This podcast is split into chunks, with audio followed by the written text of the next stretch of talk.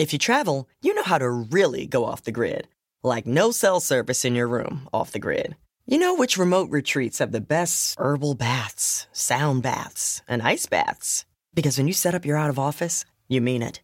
Because when you're the escape artist, vacation is all about resting, meditating, drinking water, and minding your own businessing. The Delta Sky Miles Platinum American Express card. If you travel, you know. Learn more at go.amex slash you know. Justin and so good. Thousands of spring deals at your Nordstrom Rack store. Save big today on new arrivals from Kate Spade New York, Nike, Sam Edelman, Free People, and Madewell, starting at only $30. Great brands and great prices on dresses, denim, sandals, designer bags, and more. So rack your look and get first dibs on spring styles you want now from just $30 at your Nordstrom Rack store. What will you find?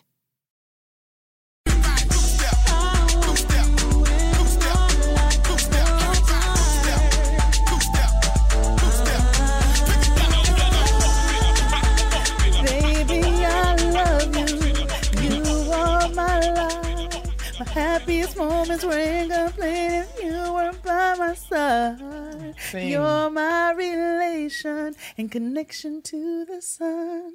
you next to me, there's no darkness I can't overcome. You are my raindrops. I am the sea. With you and God was my sunlight. I bloom and I grow so beautifully. Baby, I'm so proud, proud to be your girl. Proud to be You make the confusion go all the way from this cold and messed up Big no. world.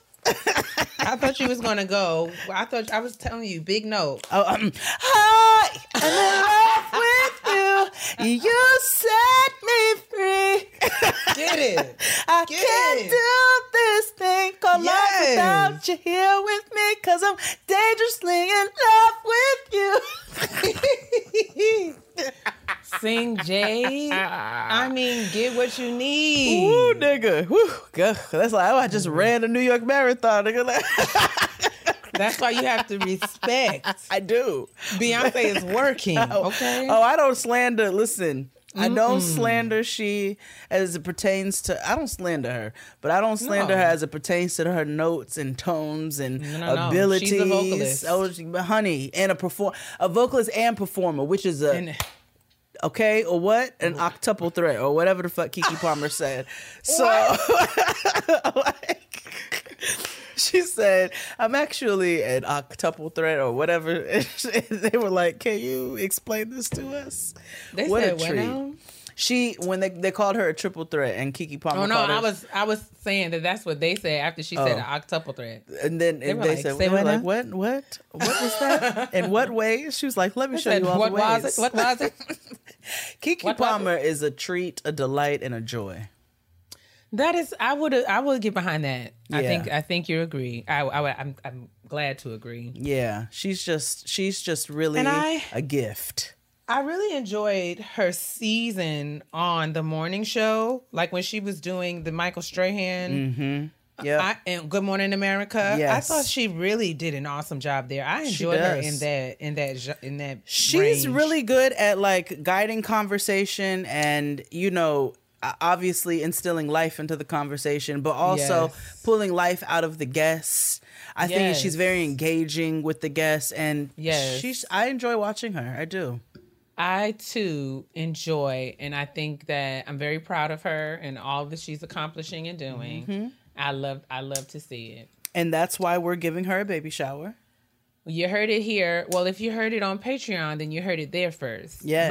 But we are throwing Keke Palmer a baby shower, and we're not talking about any like today's standard baby shower. No. The production that the baby shower has become. no shade but no No shade at all. there will be no hashtags Right. There will be no step and repeats. There will be no uh no professional photographers and videographers. There No. will be no backdrops. No. There will there will be Keke no, is coming uh, in a button up some jeans and we putting Yes. a sash on her okay It's yes, and she she gonna sit in a wicker chair. Mm-hmm. And and um do you remember when sis we talked about this? Remember you remember when baby showers weren't at event spaces or or restaurants They were at homes. or clubs. Yeah. They was in somebody's basement or in somebody's Yes. sunroom. Yes. Or in the basement at the church. Yeah, or a living room. You know, or the community center or the community uh you know, the community room in your in your complex or something like that. or somebody moved their dining room table and adjoined their living room, Yes. their kitchen.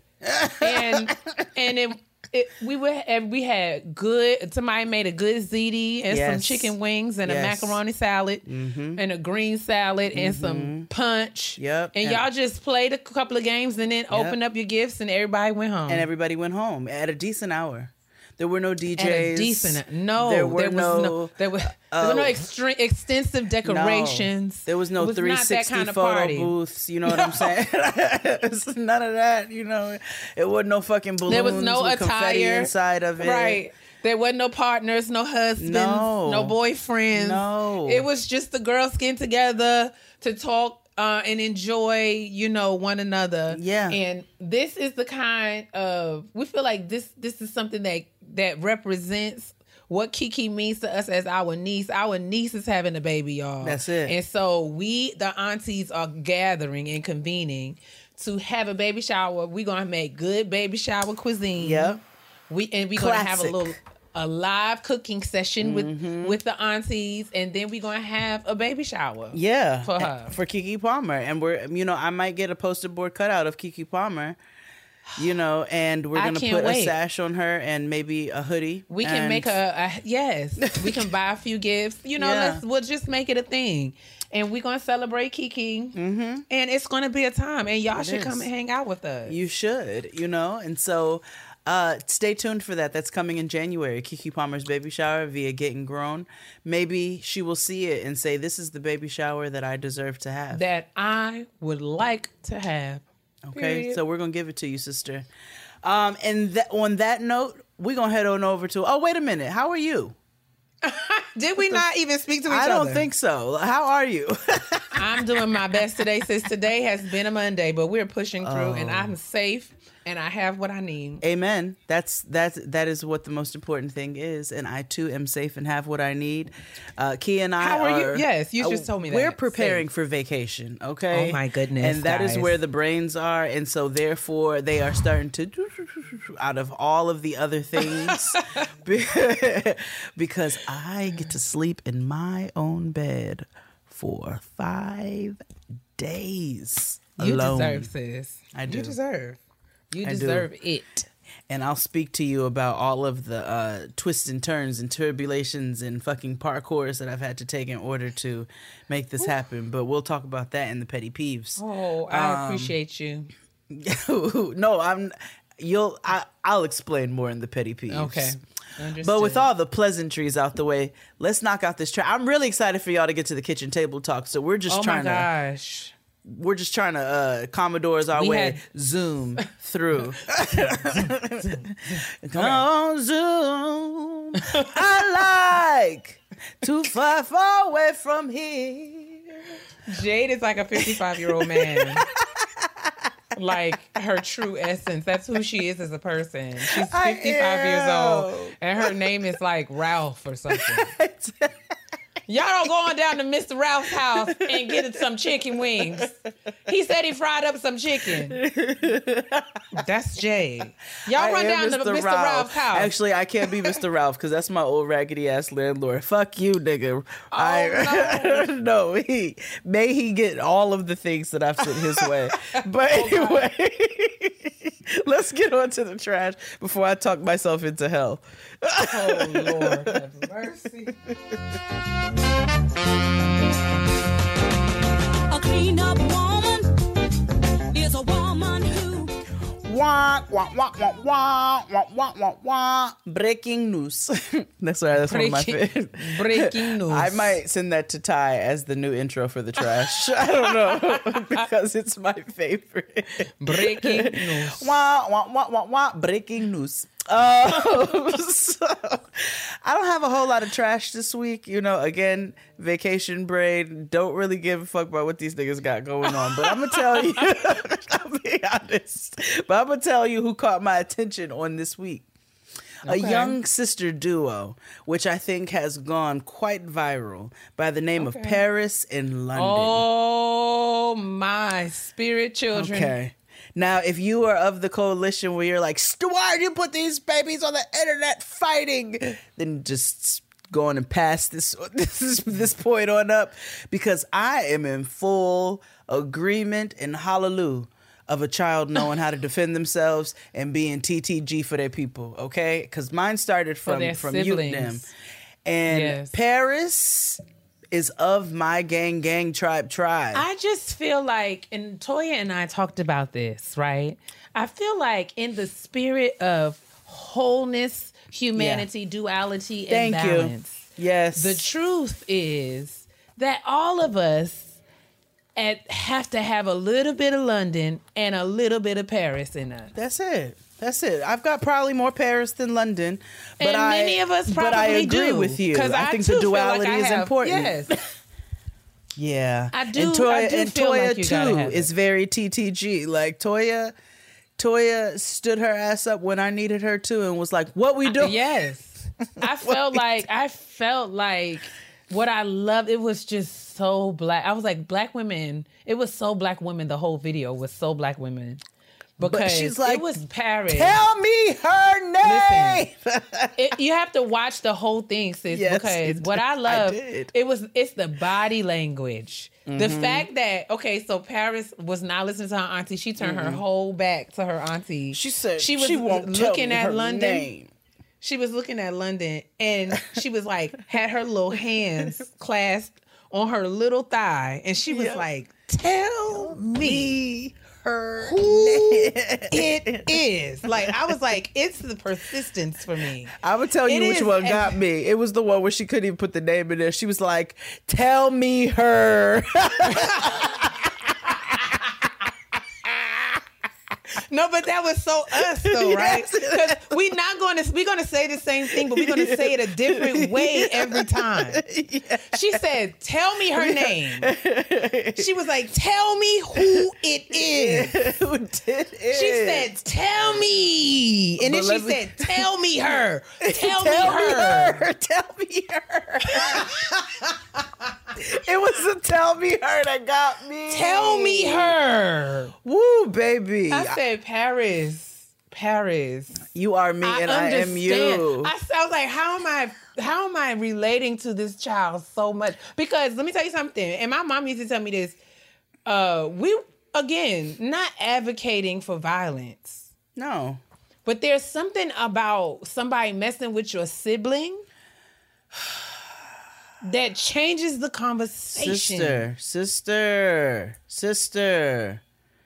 It's And so, like, if your sibling is having a problem, it's almost your responsibility Mm-hmm. to be like, who said what to who? especially when you see the depth of how much her feelings were hurt. You know what I'm saying? So I and then video part two at, because loved it. y'all know Paris got the name. Okay, let's just all call things things. we knew Paris was gonna get it. And I knew she was going to get it. she was by gonna any get it. means. I So had no doubt. They said, okay, what was the girl's name? She said Stormy, and I showed her the storm. I show her the storm. I said, now this is the thing, right? Because no one ever sat Paris down and taught her how to do this. No. But this is something that comes No. to us innately. And that's what I love about being black.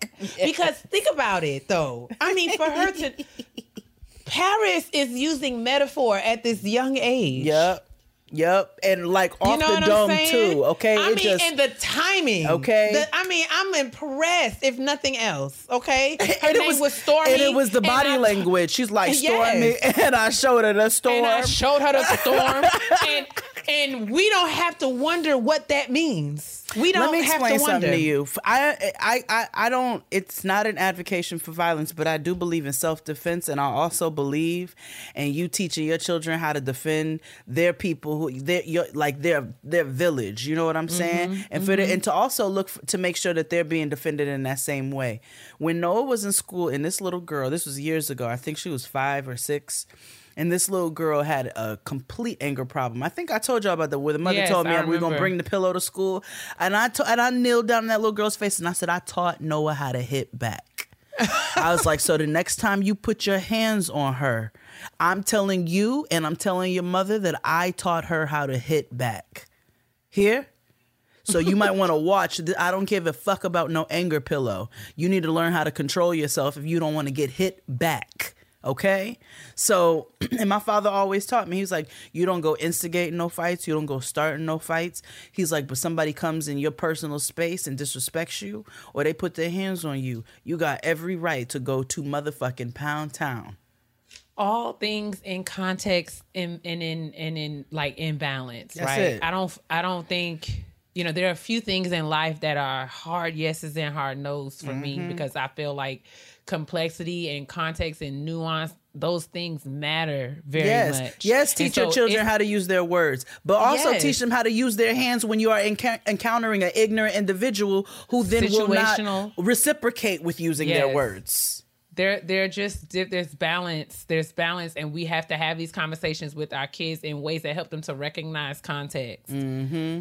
Okay because Mm-hmm. such extreme polarizing don't you ever do this don't you Yeah, ever say that that kind of thinking if we're not careful can be more limiting Mm-hmm. than, than we think and i'm offering this humbly because again i'm not raising nothing but my praise and my collar No, and but for you, that you i got am good grateful sense. You got good sense, and that ain't common. So but I just I just feel like you know I, I, we talk about it in the show how there's in honoring the humanity of the black experience we have to think about things with within context Absolutely. nothing is hardly ever you know nothing is black and white. Oh, yeah like so so we have got to be we have to be able to have those conversations that em- embrace well sometimes sometimes it's okay to do this and sometimes it's okay to do that Mhm. And this is where you teach discernment. So niggas know how to act in certain situations. Sometimes you've got to respond, and sometimes you've got to react. And I need you to know how to react when it's time to react. Like Legit, I'm not gonna just have you out here. So shout I out to can't. Paris.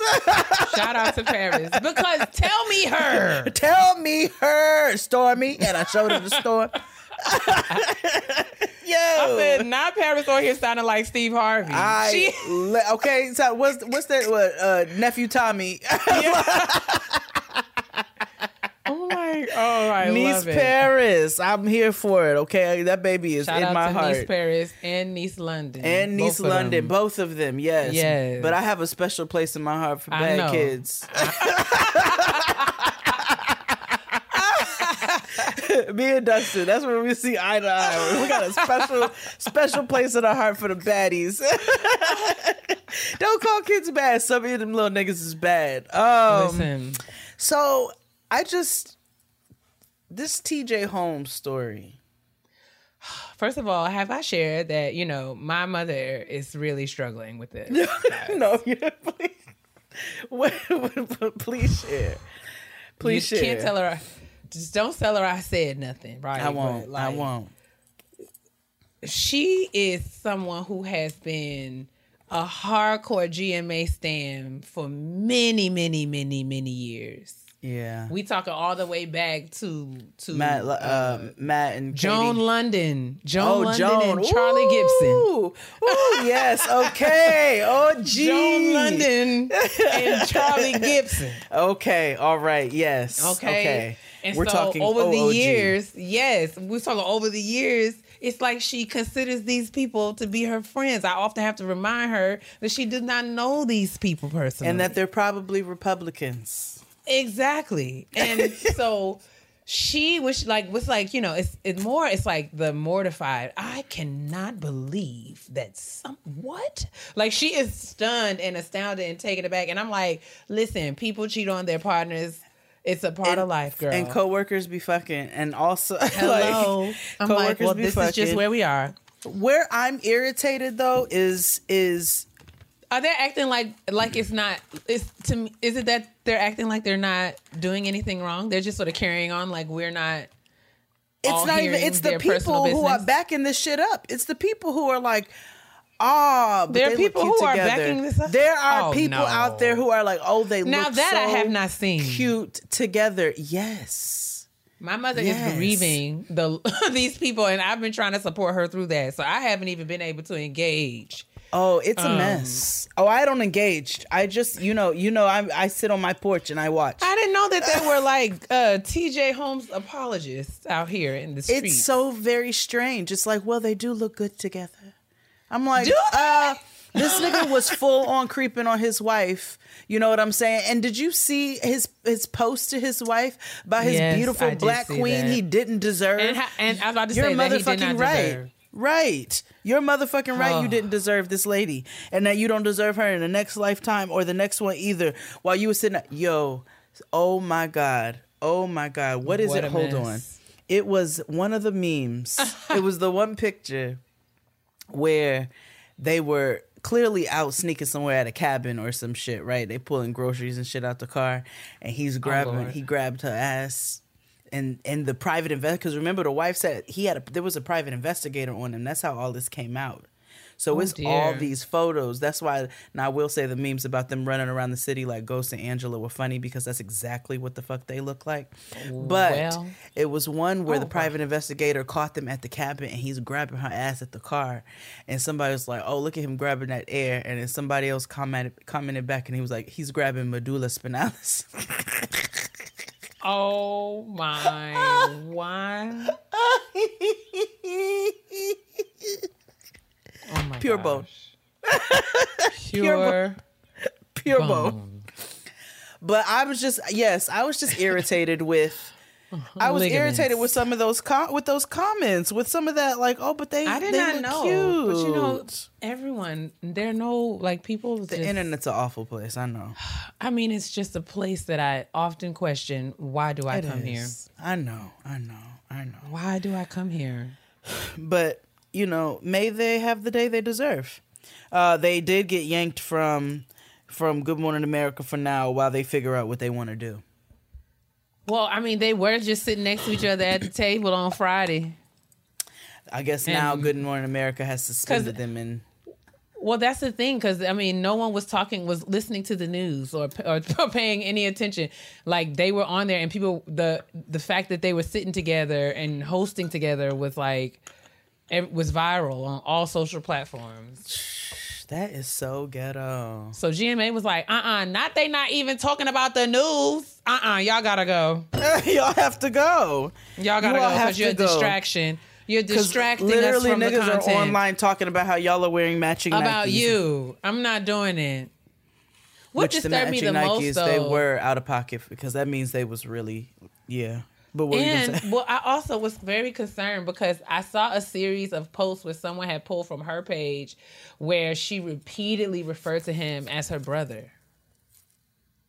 My bro, my brother, my my bro. I'm hanging out with my bro. This guy's like a brother. Blah blah blah blah blah. And I'm like, well, Oh, and ew. overcompensation, but also ew, because why would that be your reference point? I'd rather you say best ew. friend, you know what I'm saying, bestie, coworker, even though that would still be out of pocket. See, this is see, this be the problem. When them raggedy niggas see a broken clock is right twice a day. See, and what y'all do is give these raggedy ass niggas license to continue running their filthy ass, unflossed mouths about how people are out here. Oh, see when you see what's talking about when people be calling it brother, they brother, they all the while they fucking they brother. Niggas like Bootsy with fur on their teeth are out here, and you Oh, try to oh. give them license by saying things like oh, by calling niggas your brother that you are actually fucking. The whole thing is trifling. Right. It's all trifling. Triflinity. it is trifluidity. Trifluidity. Trifluid. Triflinity. Um, lastly, on the trash. So Deion Sanders left left uh, Jackson State, and Mm-hmm. He's it has leaving after this se- He's yeah. Mm-hmm. leaving. You're right, and it's been a bit of a source of controversy. And so I was talking to Keia a little bit about it before the show, and I like, I think you very eloquently put put. Can you can you just reiterate what we were chatting I, I- about? I, feel like I understand both sentiments, and I feel like a solid argument could be made for why he should stay. Um, but I did have the opportunity to someone. I think his son recorded the meeting that he held with the students and staff that he works with every day Yeah. um, before announcing it or it going public. And he said he wanted to make them aware so that they don't hear Mm-hmm. about it in the street. Um, and he really explained and gave some context for his decision. Um, and he explained that it wasn't about the money. And he said he's been rich for a long time, which he has. But what I liked about his explanation was for me, um, you know, he talked a lot about understanding systems and understanding um like you know real what it really means to say you're committed to supporting black black students but more specifically black men's black male students Yes. and he said that he spent three years at Jackson State trying to address structural issues, trying to invest in the in improving the institution structurally and with respect Yeah. to policy and how things are done, and also sort of supporting black men and and being a part of the social change that's necessary to create the conditions for the success of black men at mm-hmm. HBCUs. He was like, you know, the facts are you know, if I say I'm committed to black males, black male college students specifically, I have to go where they are. Yes. Now, there are, you know, I, and if I've supported these students at Jackson State, you know, I also feel a responsibility to support black students who are at predominantly a predominantly white institution surrounded by whiteness in a very particular and predatory way Hmm. Hmm. Hmm. um and and you know i cannot change the infrastructure there to support these students better if i am not there. And uh i just felt like he I, I respected the rationale behind his decision and i agree you know? Um there are black students at HBCUs and HBCUs have a unique expertise in how to support and cultivate black student success. But Yes, the facts within are black culture, yes. within black culture. But but the but there are also black students who are at predominantly white institutions. Black students Yep. don't just go to HBCUs, but there are black students everywhere. And if we're going to support black students wholly, we need to Mm-hmm. really support them in the places where they are marginalized. And Mm-hmm. so I just had a lot of respect. And he's right. The structural change just that he's made at Jackson State um, and the change to pro- practice that he's made at Jackson State, he would not be able to do unless he worked at a predominantly white institution. And so I think he's thinking I've done a lot and I invested a lot and will continue to invest in supporting change at this at this institution. But I he said he said he felt called to affect the same change for black students who don't have the opportunity to be educated in spaces that are trained and qualified to support them in the unique ways they need to be supported. Exactly. So I was like, I am with this. I don't know like football context, and I've not ever had the opportunity to to learn at a HBCU myself. But as mm-hmm. a black student who was only educated at predominantly white spaces, there is such a grave need mm-hmm. for black faculty, black staff, black leaders Yes. on campuses in spaces like that. yes, very And much so I think it's the, there's a lot of power. it's very powerful. Um, and somebody like Deion Sanders being able to affect change at a place like Colorado. Um, and so I think that I, I, I don't know. I, I was with it. I appreciated that context, and I appreciate that he was thinking in that way. I do too. Actually, And that's what that's what proved to me that it was bigger than the money. Absolutely, especially if you're given half of your of your salary. He he gave Jackson half State of his on the way salary back to Jackson State. And It's what's like- bigger than that is like, you know, like too he's like he said, I've been rich for a long time. I don't need money in the ways that y'all think that I do. Mm-hmm. And more than the money, Deion Sanders being at this institution also increases the ways like his celebrity, his status, uh, also gives him influence that sort of regular regular leaders don't have. So at mm-hmm. Jackson State, he he leveraged some of his celebrity and professional relationships to improve things at a mm-hmm. at a historically marginalized place.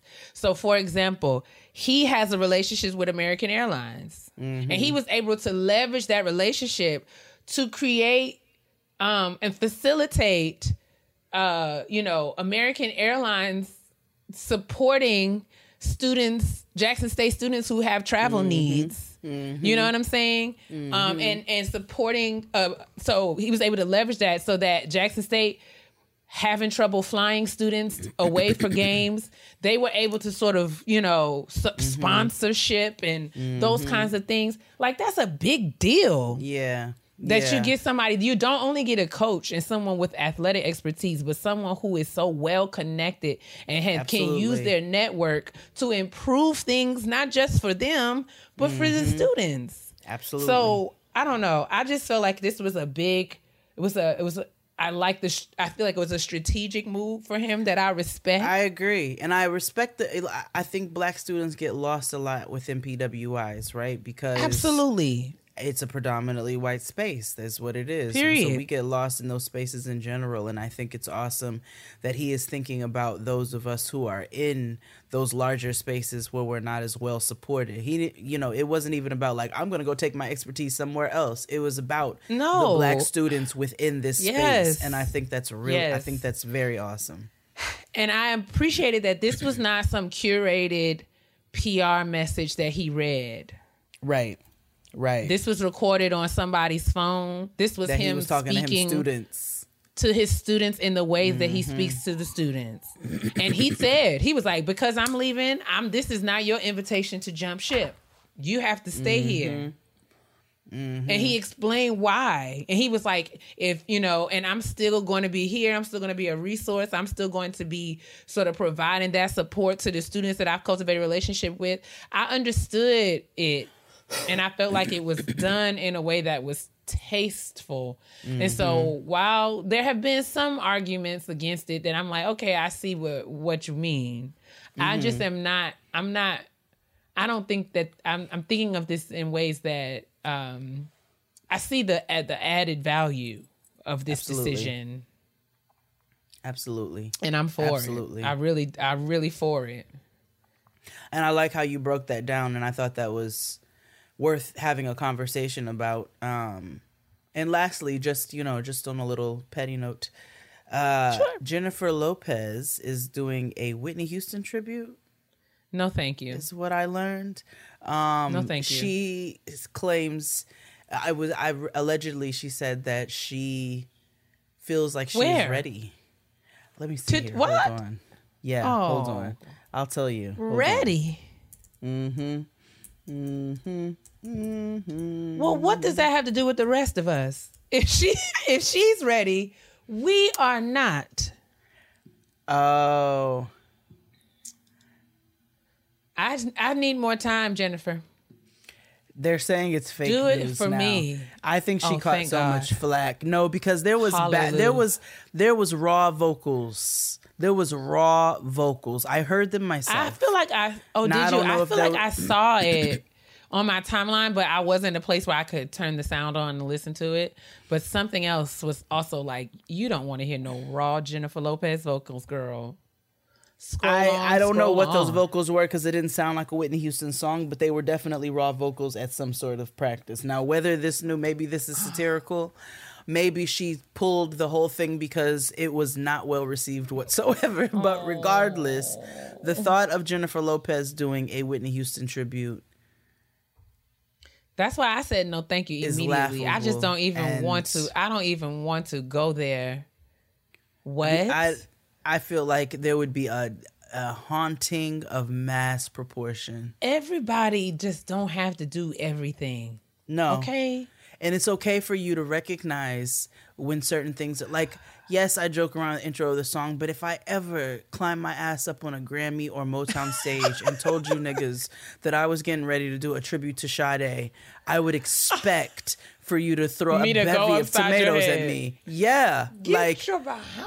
I I'ma boo tomato boo. like fully understand. and I don't think Jennifer Lopez knows her limitations. So even if this is fake news, she still did that Motown tribute and we'll never forget. And when that is the end of the trash. let's get let's get loud. Let's get loud and move on to the shout out. Thirty. Let's get loud. Yo, she did that at the inauguration, and I was in this house. I, Jade, I was unwell. I was unwell. Okay. Oh, ooh, I wasn't. I remember I was watching it down on that Ooh, couch. shit. And I think the other issue was uh Toya had just left, so the subtitles were still on. And something about those words, let's get loud across that screen. I tell you, I rolled off my own couch. I was on the floor having fits and convulsions. I said my stomach was hurting. I was like, I can't take it. It was like, let's get loud. Because I just kept saying, You know what I, I was just doing? kept saying, wasn't she singing like America the Beautiful or something? I was She like, was. why? I was like, what do we need that for? We did not ask. in honor of World Cup of the World Cup right now. It was like Let's goal.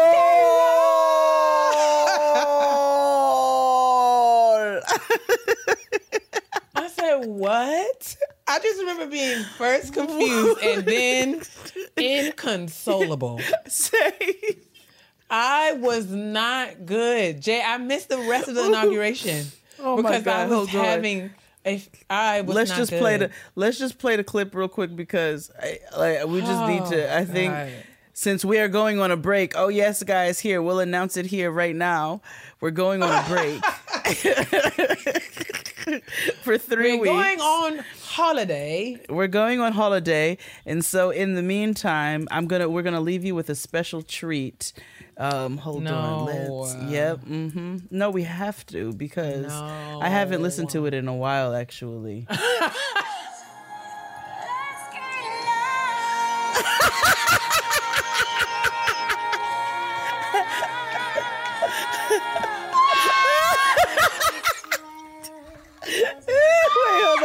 time No, you have to go back. Go back to before. Wait, wait, wait.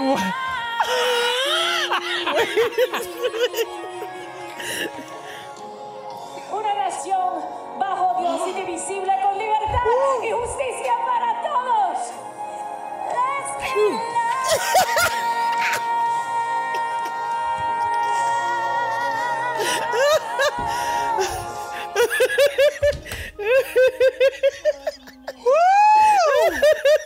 She put "Let's Get Loud" in the middle of "This land is your land." america the beautiful she Ooh, said, God. "Let's get loud," and then proceeded to say, "This land was made for you and me." and put First of and all, put vibrato lies. on it and like oh my god First of all, lies and flies I do Okay. despise. Right, and just because you spoke Spanish right beforehand, you learned a couple lines because we all know. Oh, oh man, what Dime a disaster that was. Okay, De let's go. Dime por Let us hurry. Come on, come on. Soledad. Let's En el record the rest. Tomas Okay. mis manos. It's What Jennifer a Lopez and. Marc Anthony. No me ah, ame. okay. I'm Oh done. my god. Okay, where were we oh, going? The shout out. Wow, what a disaster this is. My sister's popping right now. Like, Okay, it is time for the shout out. Ooh, it's What a time for the shout out. And I have a wonderful shout out this year. I went to the She? Did That marketplace put on by I Renee saw. Blewett. It was, I want to say, over 40 black woman owned brands um, for, as a marketplace, a little holiday marketplace where you can shop for your gifts or for yourself, as I did. Uh, and I had, I, and I was pleased because obviously our love, Shanti of the Sable Collective, had her table there. But I saw uh, Khadijah of Life Wellness in Brooklyn. If you've never been to Life Wellness, go get your goods. You can get your incense. You can get your your your uh, just all types of things, massages and acupuncture, and it's just a wealth of wealth. Um, so it was Life Wellness. There was some beautiful bags actually.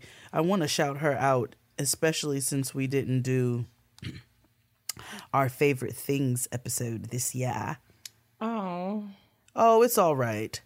Maybe we'll do Maybe it in we'll January. do one for like yeah, or Valentine's Day or something. It like that. happens. You know what I'm saying? Like, you know, Sarep and Rose, or maybe I'm Sarep and Rose, S A R E P and Rose, R O S E.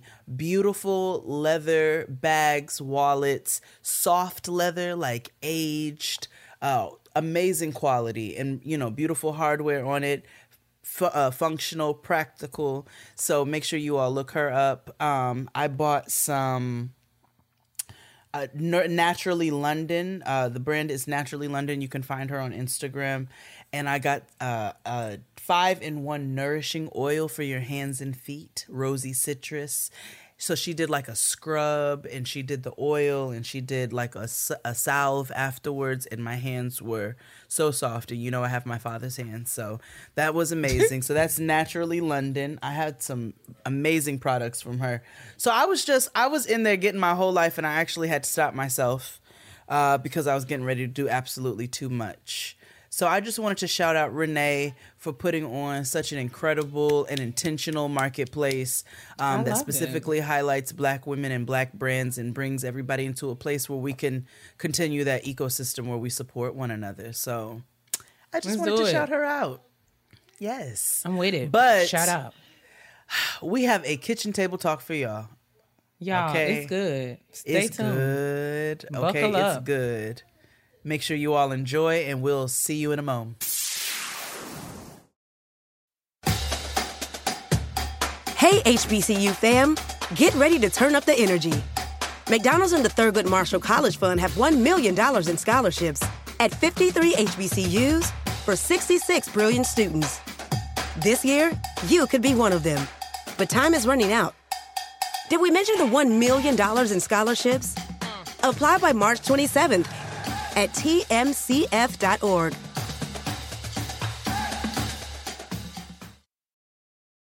As I'm staunchly sitting in my adulthood, I learn more and more about myself every day. And one of those things is I like quality, okay, from my clothes to my jewelry and beyond. And another thing I learned is I want, no need, my quality to be affordable. So when you ask, you shall receive. And with that, I found Quince. Now I get all my luxury essentials and stay on budget. I'm talking 100% Mongolian cashmere sweaters for $50, organic cotton sweaters, washable silk tops, and timeless 14 karat gold jewelry. And the best part? All Quince items are priced 50 to 80% less than similar brands. And by partnering directly with top factories, Quince cuts out the cost of the middleman and passes the savings on to us. So, my favorite part? Quince only works with factories that use safe, ethical, and responsible manufacturing practices and premium fabrics and finishes. My daughter stays losing her earrings, so I was able to get a few pair of 14 karat everyday hoops for $50. $49.90 to be exact. And that's almost unheard of. And don't get me started on my Mongolian cashmere cardigan. It's my new favorite staple, and you heard all that suppleness in those fabrics. Indulge in affordable luxury. Treat yourself. Go to quince.com slash grown for free shipping on your order and 365 day returns. That's quince.com slash grown to get free shipping and 365 day returns. Quince, Q U I N C E dot com slash grown. Welcome back, everybody, to Getting Grown, and we are having a very appropriate conversation for the kitchen table today. Yes, we are. uh, in more ways than one. Um, I'm excited because uh, I'm talking about two of my very favorite things: blackness and food. Okay, Yes, okay. Yeah. With, These a, the with things- uh, uh, uh, what, what would y'all call each other?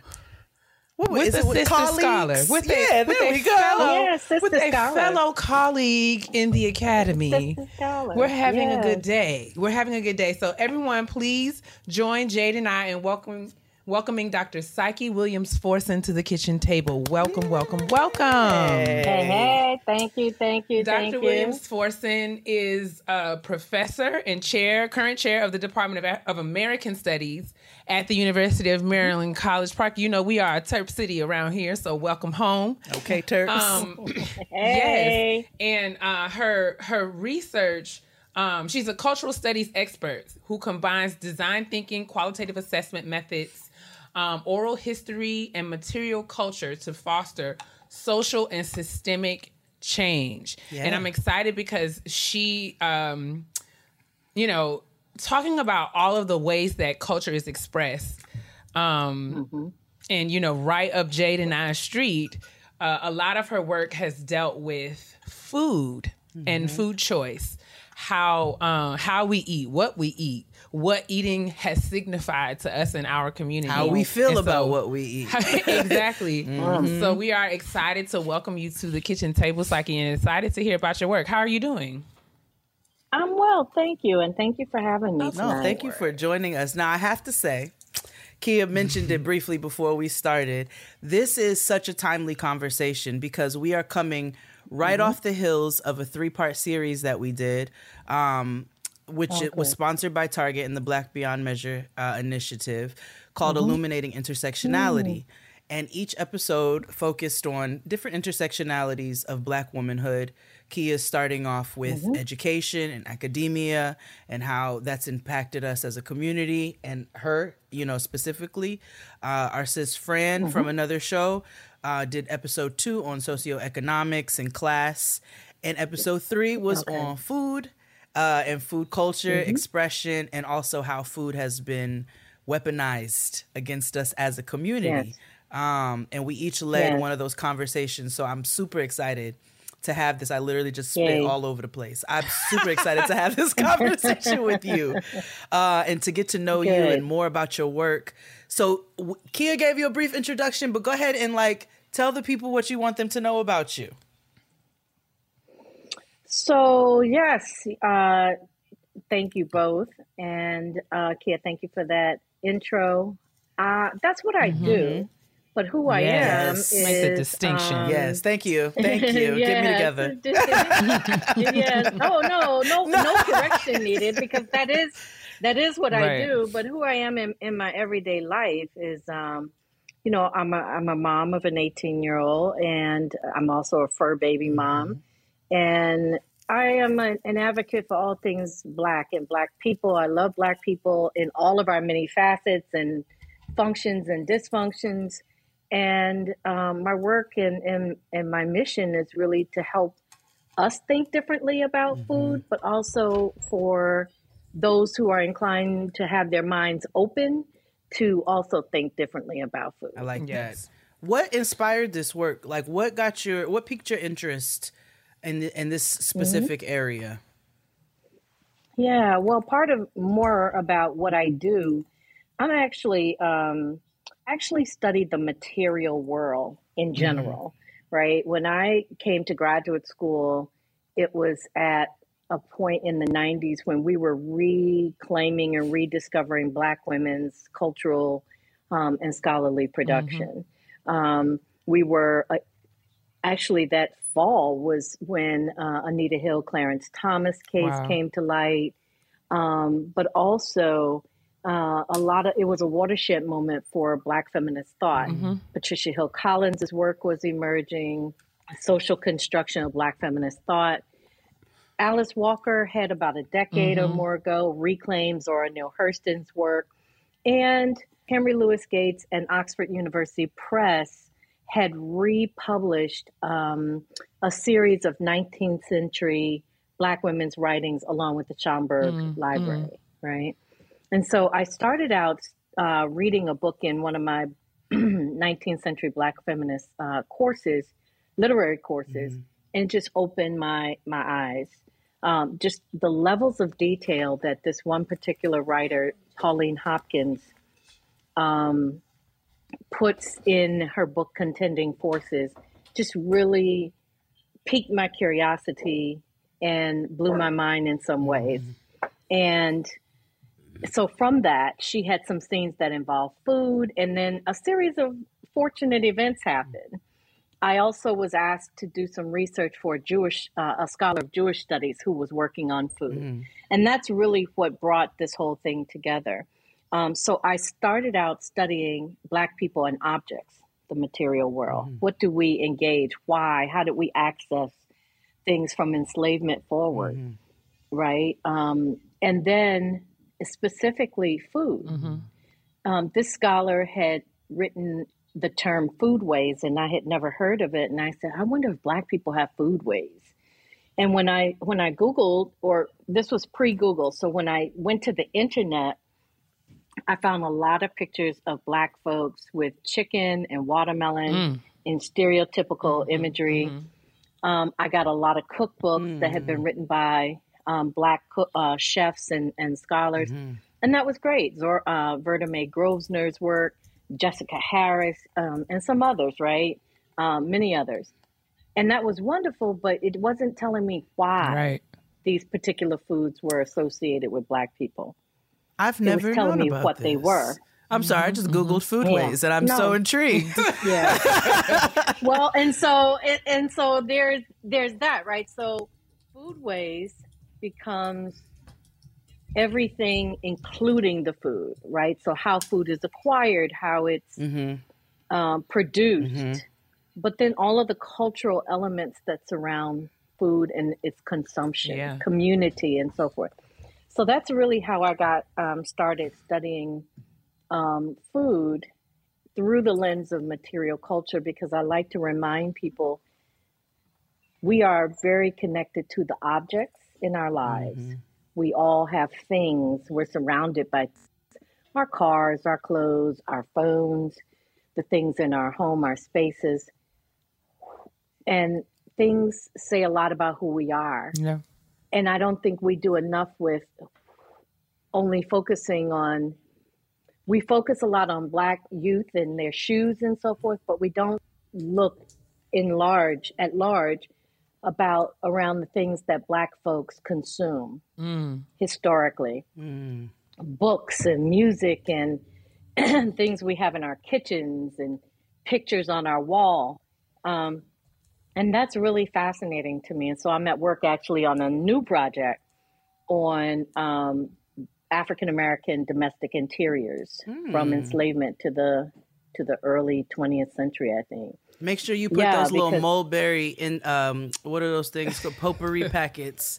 Make sure you throw those in there because my mother stayed with those up under the bed. The look, the potpourri packets, peppermints, Pepper, church- Lord have peppermints, my grandma's Listen, big red. Peppermint. Talk about Right, butterscotch, Big Red, butterscotch and Wor- butterscotch. Werther's original, don't you? Werther's, you know, Those fat oh peppermints God. though, not the round Yeah. ones, but the, fat, fat, peppermints. ones. Yes. No, no, the fat peppermints, right? The kind that melt in yes, your mouth. exactly. Yeah. Gum, you know, gum in your purse that has a lot of everything on Yeah. it. You know, the, you I know, love, I of that. love, I love this. I love your work for many reasons, Mm-hmm. Thank but you. you. know, in terms of, you know, uh, the Illuminating Intersectionality video series was all about sort of resituating intersectionality within its sort of Mm-hmm. scholarly home of of being.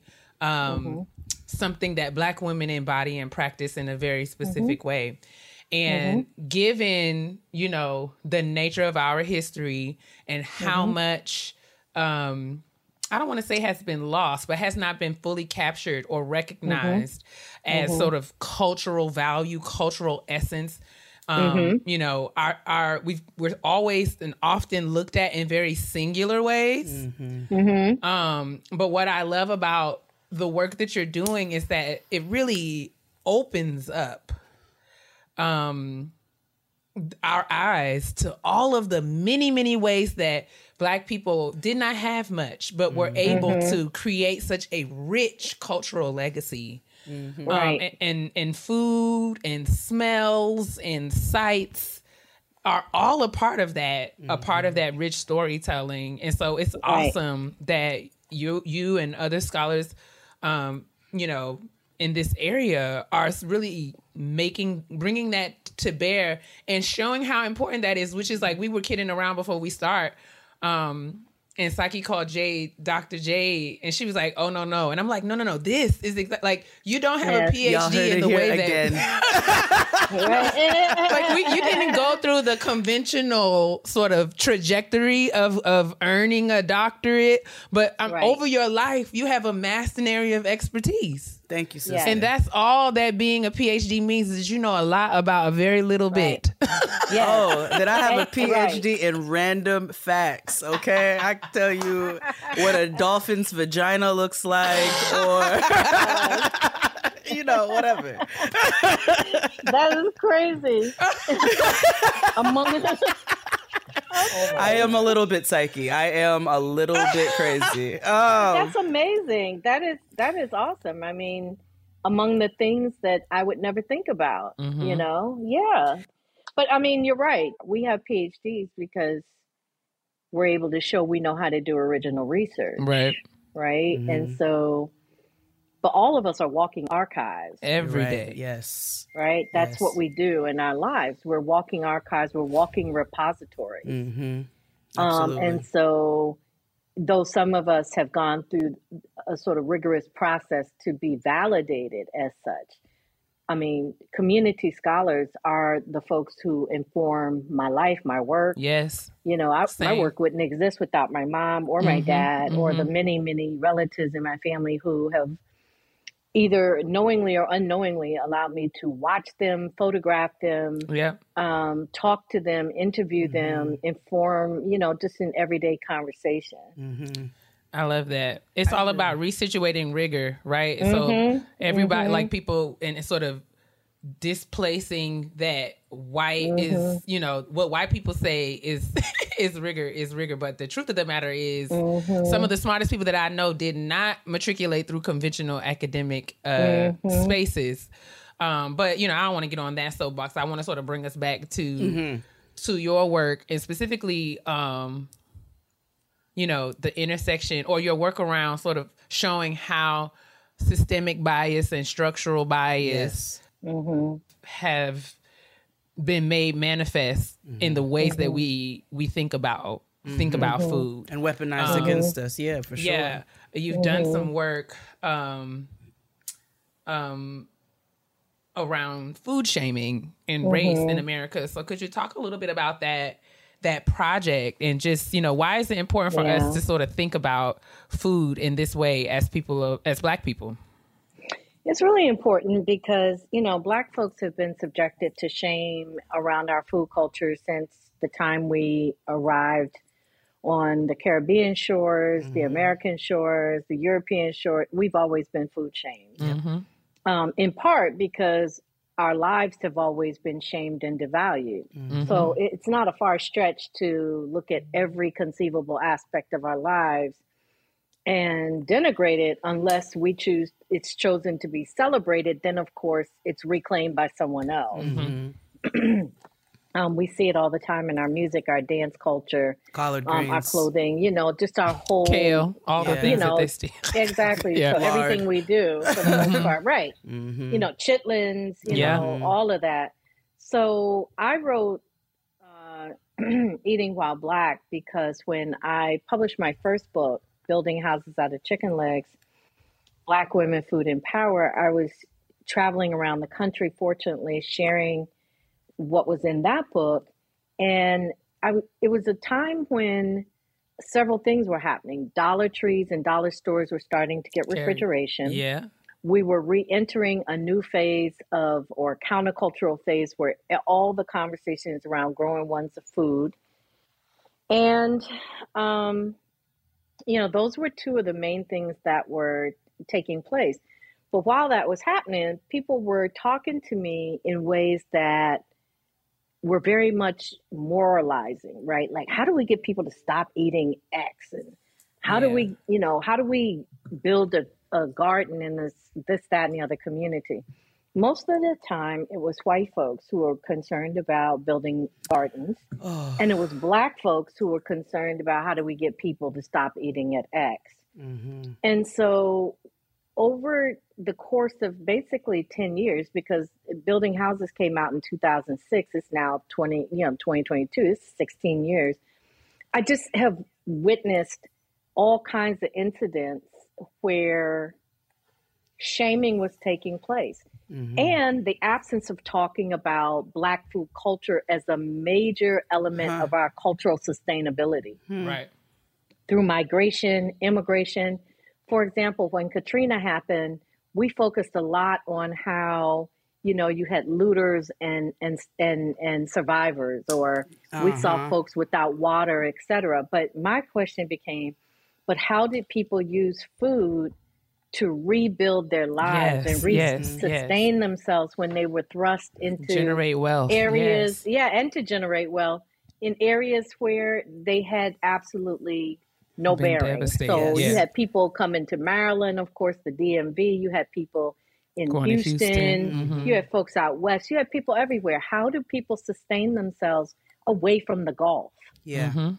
Yeah. where the where the food and the and and so decidedly different, right? Mhm. Um, and so my concern there was we're not talking enough about these issues. There also had been um, an expose done in the Washington Post on uh, young lives at risk, and they were talking about young people and obesity. And there was a story at the time that was really captivating because my daughter was a was a young young six or seven, maybe eight year old when this story came out, and the shame that I saw the post heap upon this young black woman's body was Mm. just um, at the expense of what I think if she goes back and looks at it now or has gone back and looked at it at the expense of her mental health. Mhm. Um, and so I bring in some elements of mental health. I bring in elements of body shaming by Black folks, and then Mhm. uh, you know by non-Black people,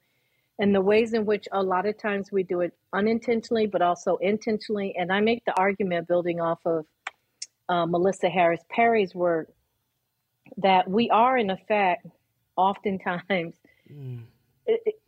in a in a situation of being in a crooked room on a crooked chair, but we think we can right the chair, not Yeah. realizing it's actually the room that's crooked, not so Mm. much the chair. It's the sh- it's the And water. so- it's not. It's It's, the not it's not. It's not right. It's not. Yeah. And so while we're trying to balance ourselves to make ourselves right to fit in with society, that's not the point of society. Mhm. You know, this as we know this it's operating the way it's supposed to because it was never designed for us to be as far along as we are. Right. Absolutely. Absolutely. So when folks are giving testimonies about, hey, I changed my whole diet and I did that, this, that, and the other, as I talk about in the book, and you got white men in particular, but other folks who are like, oh, good for you. And that's extreme and that's excessive.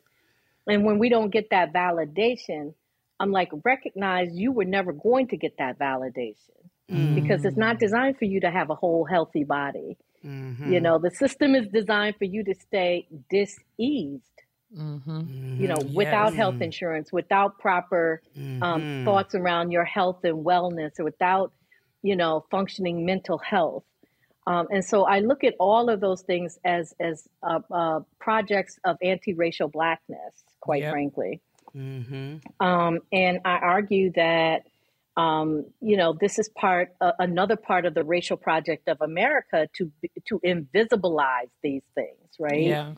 because we're not the only ones who don't eat well um, or don't eat healthy, Can we talk about whatever it? that looks like. Can we talk about it? right? And and as I say all the time, especially in my talks, in the list of things that can kill Black people in America, food is not necessarily Chicken? at the top of that list. Okay, there are so many different other things, but by us focusing on food, Yep.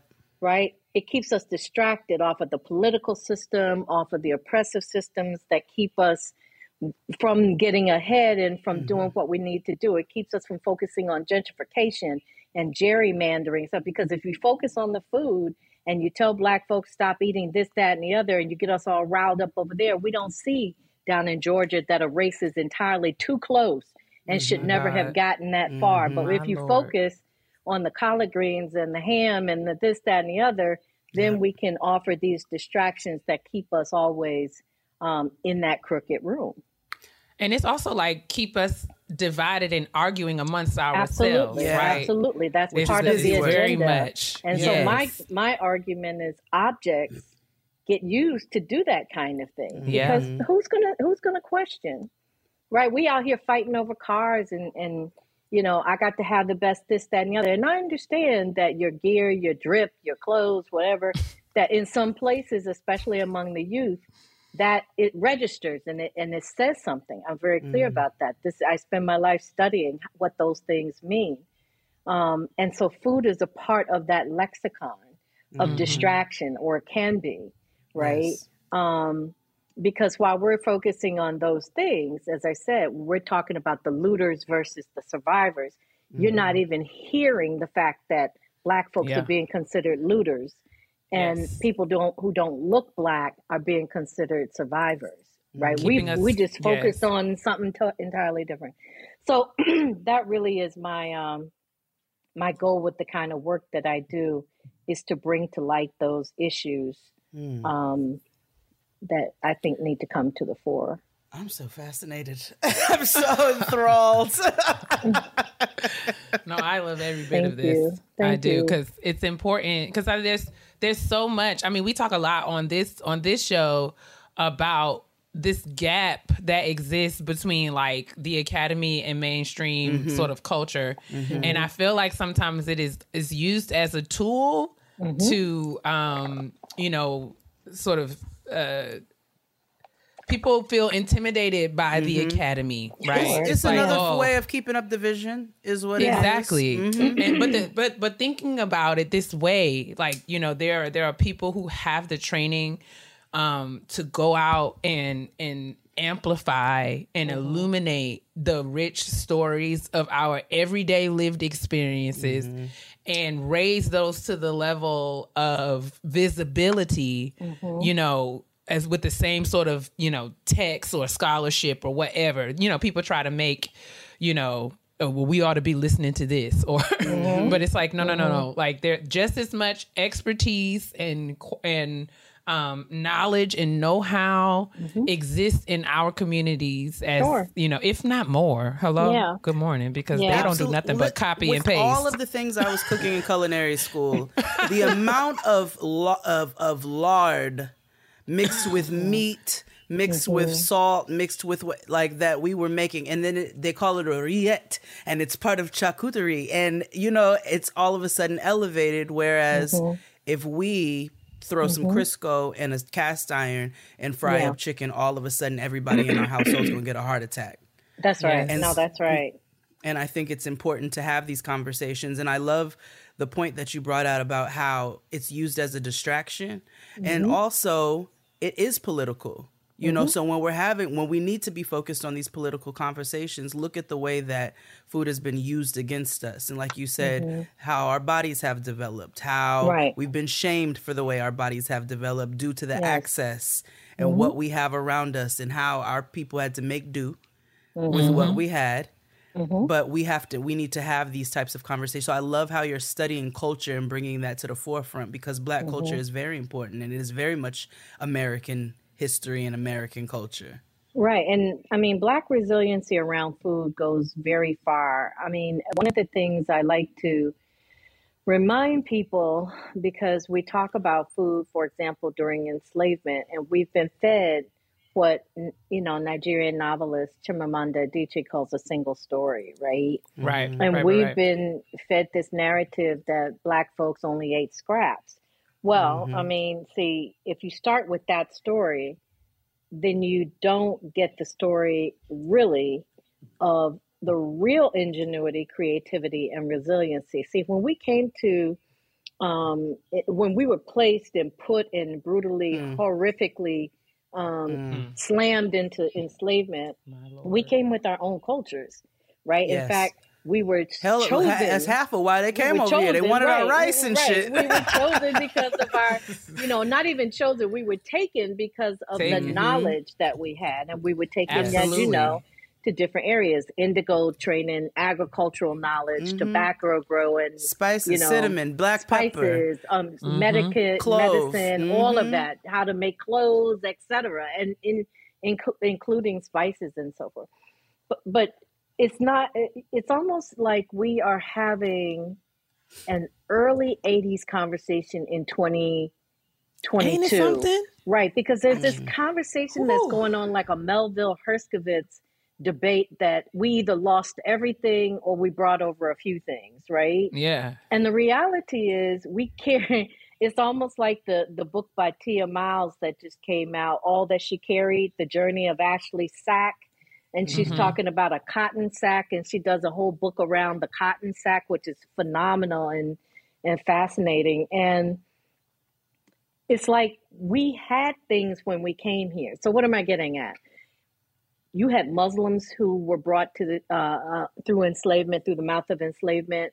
You had non-Muslims. You had people who worshipped in different ways, different gods, Mhm. etc. Mm-hmm. We didn't come here and starve necessarily, Mm-mm. right? If you're Mhm. surrounded by woods and foliage, and you know how you have agricultural knowledge, you're not going to starve. You know what a wild plant looks like. You know what a wild mushroom, which mu- wild mushrooms are edible. You figure out how to eat berries that are in the woods, right? That's how we survive through us when we escape. One of the things that happened is, I mean, when we were uh, in enslavement, we we Uh-oh. traveled through swamps and we slept in ditches, as as some of my colleague, my colleague Cheryl LaRoche has one talked second. about, and then one of my former students um, I- uh, uh, I um, talked the- about in his dissertation, right? Saiki? And so Tony Perry. There you go. Okay. So we No had worries. understanding of the woods, many of us, and what we didn't know, we or what we knew, we passed on to others, right? And so we knew how to forage and how to trap and how to fish and so forth. So we weren't starving, even though what the ens- the enslavers may have given Mhm. us were scraps. If you look at the the uh, slaves' narratives, most of which are going to be from the 19, 1800s, they'll tell you we ate possum, we ate deer, we ate snake, we ate squirrel, we ate this, you know. So the, the information is there. There's no reason for us to keep um, Mhm. regurgitating that well-worn narrative that we, Mm-hmm. you know, all ate scraps because it's not necessarily true. Some of us had gardens, some of us were vendors of the goods that we had that we created and grew. So Mhm. there were lots of different ways that people survived enslavement. Absolutely. And Michael Twitty, you know Michael uh, Michael Twitty talks Yeah, a lot. I have I have Yeah. my family half of my family is of Geechee culture. Uh, they come Okay. from James Island in South Carolina. So I'm Okay. I'm really fascinated by his works around food and also food culture, how he brings in his the black Mhm. Jewish culture as well as uh, Mhm. the Geechee culture and showing he Mm-hmm. shows that we were not starving and just and just had scraps to work off of. Even the, the we talked That's about right. the okra soups in the in the Yeah. um in the Mm-hmm. series, you know, and I was like, okra was a big a big way for us to be able to thicken and to be able to add, you know, just to stretch. That's right. Um, and that spans across. Yeah. That's something that we brought with us. Yeah. And so I I Yes, appreciate uh, that you're highlighting the fact and that we need to stop the narrative that we just had to work off of just a little bit.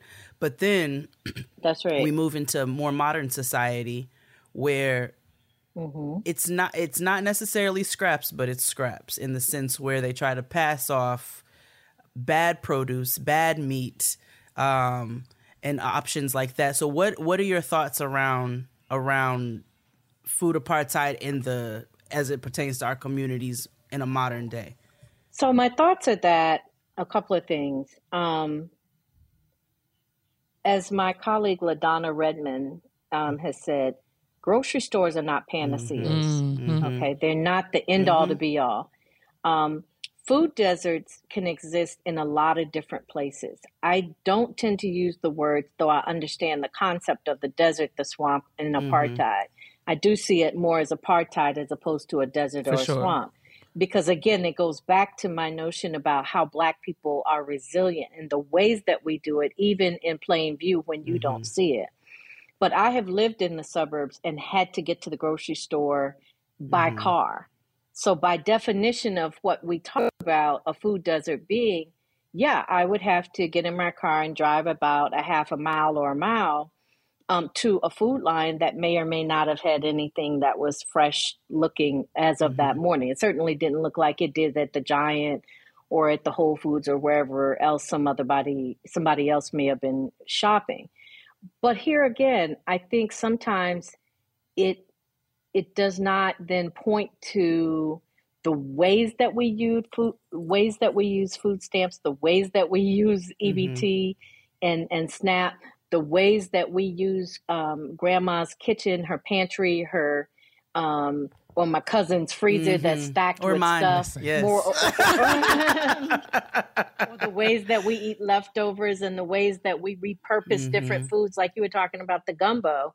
Um, Mm-hmm. You know, I mean, I grew up when if there was lots of different things still in the refrigerator by the end of the week, my mom may have made a soup or a stew, and a one pot Uh-huh. meal was very much consistent with what um, archaeologists have found historically um, as remnants of colonoware and bowls and, and pots that would hold a one pot dish. Absolutely. If you have a, a tomato and an onion, and if you're in, in New Orleans down that way, if you have celery and green pepper for the Trinity, you know how to make Yep. a soup or a stew You know, yep. right? And you can make a soup or a stew out of an onion, right? And so, you know, we Mhm. have to be careful again about um, how we talk about the fact. And I understand what people are trying to do. They're pointing to the fact that these communities have inequitable food systems.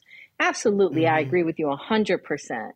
Absolutely. Mhm. But I want people to remember in the final chapter of my book is called Eating in the Meantime, because people eat in the meantime. Mm-hmm. Not everybody's waiting for the change to happen because folk got children, We you have to know, eat. and people have to eat, right? And so, you know, it's important that we think across a broad spectrum um, because while we're waiting for change to come, folks have to survive. Um, so people make use of food banks and food pantries, and people grow their own food, and some people grow their their herbs, etc., inside their house or on their balcony or whatever the case may be. So there are so many different ways that people, Black folks, access food that I really need for us to dial back this conversation that everybody needs to grow their own food because not everybody's a grower. Some people No. who are growers are not Are necessarily or gatherers. gatherers. Some people who are growers and mm-hmm, gatherers mm-hmm. aren't necessarily cooks. Some who are gatherers, growers, and cooks are not necessarily vendors and can sell. Mm-hmm. So we're going to need all of those folks when the apocalypse comes. So we need Yep. for all of us to exercise our individual and creative um, talent so that we can work together and not be in a space where we're constantly saying, well, you're not eating healthy and you're not doing this. Sometimes I'm just trying to get through the day or the hour or the minute or the Or moment. sometimes I just want a cheeseburger. Leave me Hey, alone. leave me Like, alone. Sometimes you just want a cheeseburger or a whole bag of Cheez Its. Leave me alone. I mean, Yeah. you know, Right. I mean, yes. so you know, I start the book with this, uh, with this, uh, in, uh, with this incident that happened in the DMV, um, where a, a Washington D.C. metro worker is eating on the metro in uniform while traveling wherever she was traveling, and she was photographed and it was put on Twitter. And the caption, more or less, um, the person was saying, you know, we're not supposed to eat on the train, and I need a response from WMATA as to why this is happening. And one of the things that I question is who is this person, and why do you think it's important for you to videotape or take a picture of, of a black woman eating while she's going about her everyday life?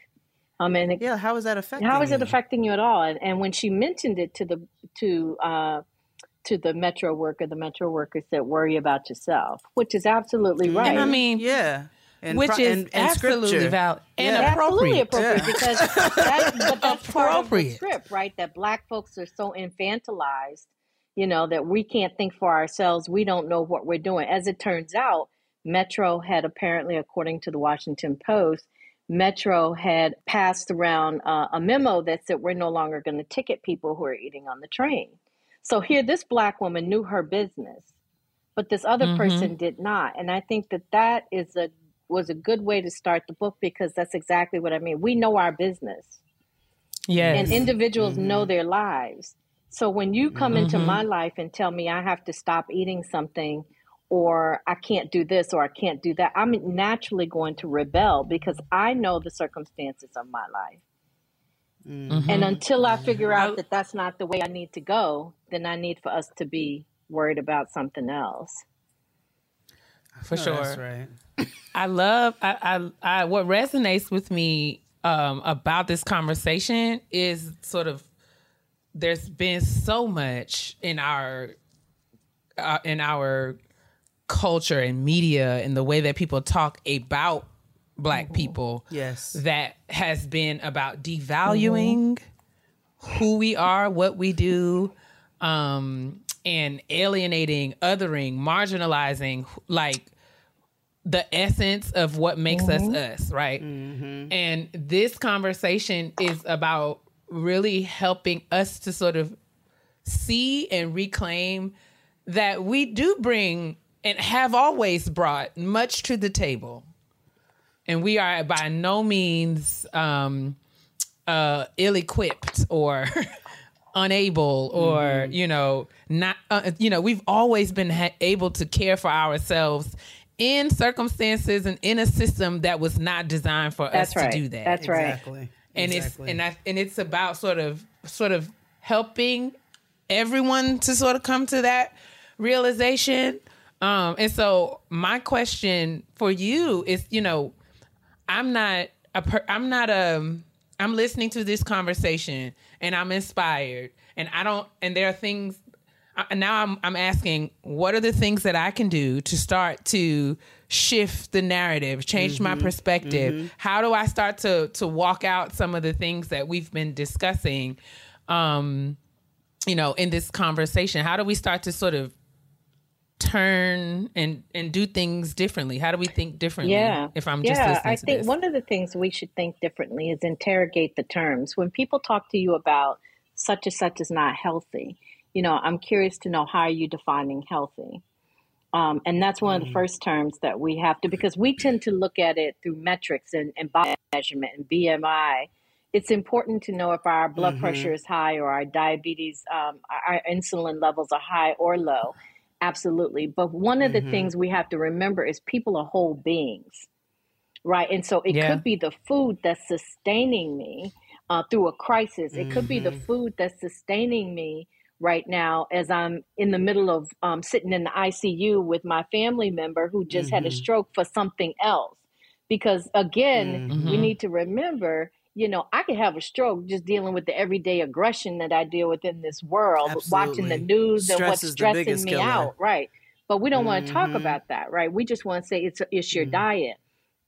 Well, no, we know it's Mhm. not your diet because Ahmaud Arbery was out there jogging and, you know, he got hunted and shot down. Breonna Taylor woke up in the morning and she was killed in her house. So, like I said, the list of things Yes. that can kill us as Black people um, and Mhm. talk about my health, I need to not be able to see Black women, men, boys, and girls being killed every day on the news, whether by each other or by the state violence, right?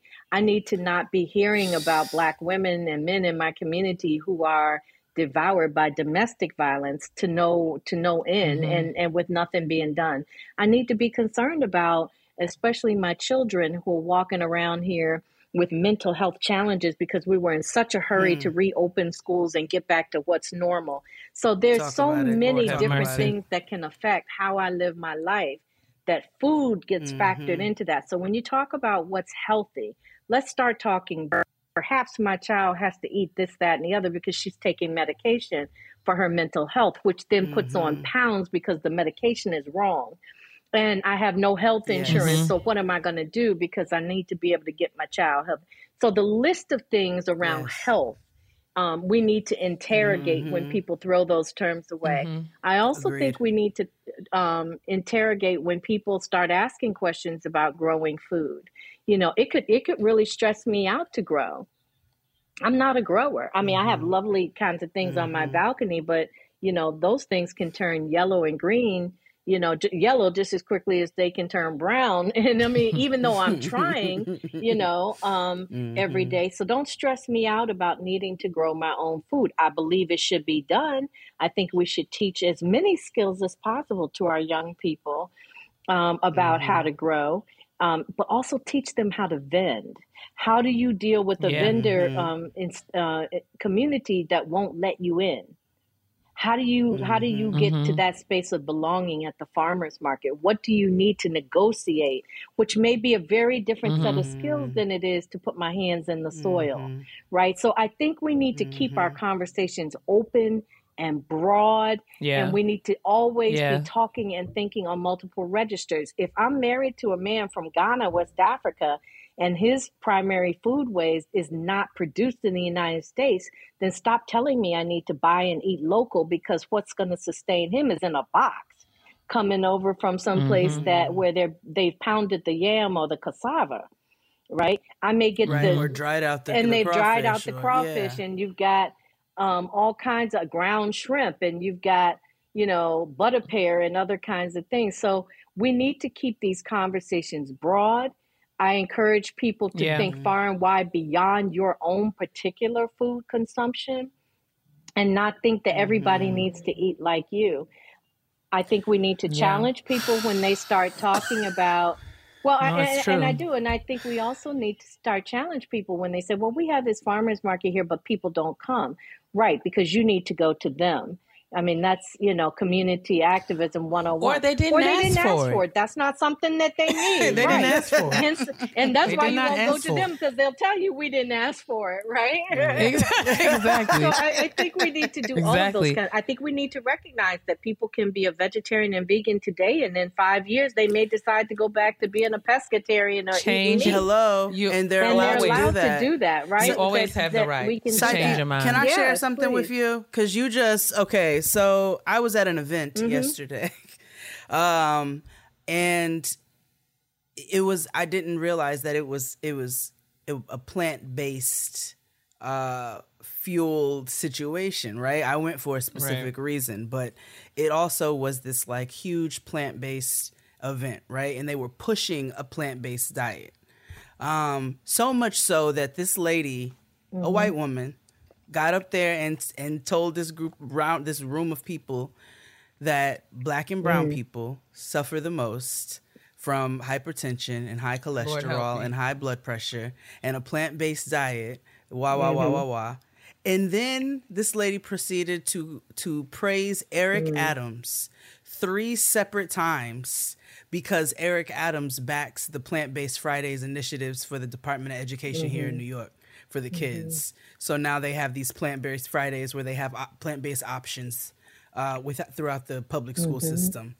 But I I stopped and I couldn't, you know, I can't control my volume. Um, and I was like, all right, damn, the plant based, like, what about the stop and frisk? like, I was like, Eric Adams, is this what we're doing Yeah. right now? I was like, Eric Outrageous. Adams, literally, like, they just started doing police checkpoints Yeah. again. What do you think Yeah. that's for? Eric Adams is Yeah. a cop. Yeah. You know what I'm saying? Eric Adams is not here for the betterment of Mm-hmm. our people. I tell you that right now. And just because he backs a plant based Friday, don't make him good in my book. Mm-hmm. But now you're bringing out my point, And so- right? I mean, we're focused on Yeah, we- right. We focused on the plant Yeah. exclusion Right. of Yeah. stop and frisk, which could be equally as lethal to my body and my life as Exactly. not eating a plant based diet. You know, there was a woman on uh, a white woman actually on I don't know one of the media's uh, um, yesterday, and she was she said if you're sick and you want to make a quick stew or soup. Here's what you can do. You just need like seven cans. And she opened up all this canned food. And as I was scrolling through the comments, because you know it's always let's go to the comments, because you know it's coming, right? Let's get to the mess. Let's go to the, To the comments. mess. So Let's get straight to, the, comments. mess. I didn't get as far down as apparently she got ripped to shreds by people who were going on and on and on about the canned goods. Right? Here she is trying to show you What? all these different vegetables because it was all vegetables like string beans and corn, and she would drain the juice off or not drain the juice off. And all people could argue with her about was it's all canned. Well, that's a very Mhm. myopic way of looking at health, right? Right. There's Mhm. some people for whom Mhm. cans are stacked up again in case the apocalypse comes. There's others who are, you know, Mhm. cans is is what's going to be most affordable and will carry me through the Mhm. winter if I'm in the upper regions Mhm. or you know, I grew up in Buffalo, so we had cans galore because you never knew Oh, when you were going to see sunshine, quite Yeah. frankly. Yeah. And canning And came canning from came- people Canning canning, veg- vegetables, fresh that's right. vegetables to, to preserve. preserve. So again, Yeah. Mhm. we're really caught up in a lot of it. To my way of of thinking, and based on my experience, a a lot of times it's based on I want to be a good person. I am a good person, so I'm gonna do this right and do that right and do, but to the exclusion of actually allowing other people to do the same. Mm. to em- embracing difference And be who right? they are, embracing right, you know, for whatever Yes. reason in their life. Yes. right? Because the last thing I'll say here is the number of most of us make about 50 decisions a day just around food. And that can get that mm-hmm. can get mm-hmm. even if you're not think even if you don't think you are, it's either I'm hungry, I'm not hungry, I'm hungry, I'm not hungry. Oh, what am I going to eat? Well, I don't have time to go here. Well, do I have the money? But I mean, what, am I in the mood for? You for? you Da, have a whole Yeah. plethora of decisions and when you add Mhm. family to that, it becomes even more complicated. When you add children and stuff, it becomes even more multi-layered. You sound like Aretha Franklin. You heard Aretha Franklin when she goes, she goes, "What's the most difficult thing I've, I have to decide? What I'm gonna cook for for dinner." dinner." No, that's right. That's right. No, that's right. It's that's true. right. Uh-huh. And it Yes. got worse over COVID, right? Because folks were like, "I'm tired of cooking," Mhm. you know. And so there's, and, so when we think about intersectionality, you've got gender, you've got race, you've got class, region, Mm-hmm. sexuality, um, spirituality. Yes. There, and it's hard to dissect which part of that. Yes. Nor do we want to dissect which part of that Yeah. has to do we're with yes. um, with food, all of it, all of Mhm. it, Yes. right? Because we're whole Yes. beings. And I, Mm. yeah, Mhm. like going back, like you were saying, we're whole people, and it is about sort of what I'm hearing is getting away from looking at these singular, polarizing categories and embracing Yes. the both and the complexity, the nuance mm-hmm. of of what it means just to be. just be. Yeah. Yes. Um, to just be and to allow I- others to, to allow just others be. to just yeah and i but also realizing the ways in which you know like our systems our institutions have mm-hmm. all been designed to to emphasize that difference mm-hmm. and and our acts of resistance is just like you say um and just like you say in terms of interrogating asking questions being okay with um you know one of the i was doing some work earlier today thinking about the courageous conversations about race framework and one of the tenets of that work is uh embracing and accepting non-closure be, being okay with mm-hmm. disagreement Things just in a particular way mm-hmm. things being different like mm-hmm. i like you know like my, my um my grandmother's oldest sister mm. lived to be a hundred and she Every drank day, a Pepsi yeah. every day. Sister, you know my, my nana, my great grandmother passed away last Yeah. December. Every day. She ate a Yeah. pork chop every Sunday of Yeah. her 92 Yeah. years. And Like- and it got toward the end of her life her children were really mm-hmm. you know all of us hearing all of the things Sure. that we hear in the media en- encouraging her oh you have to, to be healthier. You have to be healthier. And she finally told us like i'm the mm-hmm. oldest one in here. I've mm-hmm. survived the longest and i'm ain't Right. nobody healthier than me and it, it and it, in that moment it mm-hmm. helped me to see like you know for mm-hmm. some people who have specific issues like my grand you know my i have a grandparent who's diabetic so he can't have a pepsi every day Right. but aunt lou didn't have diabetes mm-hmm. Right. so leave her alone That's- her pepsi Right. is not bothering do I- nobody I, be ordering my I order my grandma Mm-hmm. food psyche. I order my grandma calls me, she tells me what she wants on DoorDash or Uber Eats. Mm-hmm. She lives in Ohio. And I order it for her. If grandma wants TGI Friday, she wants TGI Fridays, Mm-hmm. Cheesecake Factory, Chili's, mm-hmm. Applebee's. I'm getting her her fettuccine Mm-hmm. Alfredo. I'm gonna get her a little mm-hmm. something sweet to, to close her mm-hmm. meal out. And I know she's gonna eat a little at a time, but that's what she wants. She's lived a life. She's raised eight kids. She's got 27 1st grandchildren, countless great grandchildren. That lady can have and her all of that fettuccine Alfredo. absolutely Let her absolutely let her rock and all of that is is incredibly beautiful i mean i'm in that sandwich generation. I've got aging parents in their 80s and i have the youngest of, of five grandchildren who's like i said 18 and here's the thing. I would much rather you have that level of engagement with your elders than to a leave them alone all day every day and not have any sort of engagement. Ooh, talk Two, about it. them being in food Mhm. situations where they can't take medication because they have no food um, or be in Yes. situations where the depression is so great because they're without companionship etc so they don't eat so there again are so many Yes. different levels and it's like So many it's what different Avery ways, Gordon in her book Ghostly Matters talks about we are of complex personhood right and people Yes, don't want to acknowledge Mhm. those complexities that we all have because to do that sort of Mhm. equalizes us to recognize guess what your life is as complicated as mine quite frankly unless you are white moneyed able-bodied male and heterosexual Mhm. right which is Mm. why and how this country Mm. was founded so hence again the crooked room Mm. and Right. most of us are balancing precariously trying to fit into that model of normality which really doesn't even fit Yeah. them Mhm. but they have the money to occlude Yeah. all of that. They have the money to invisibilize it.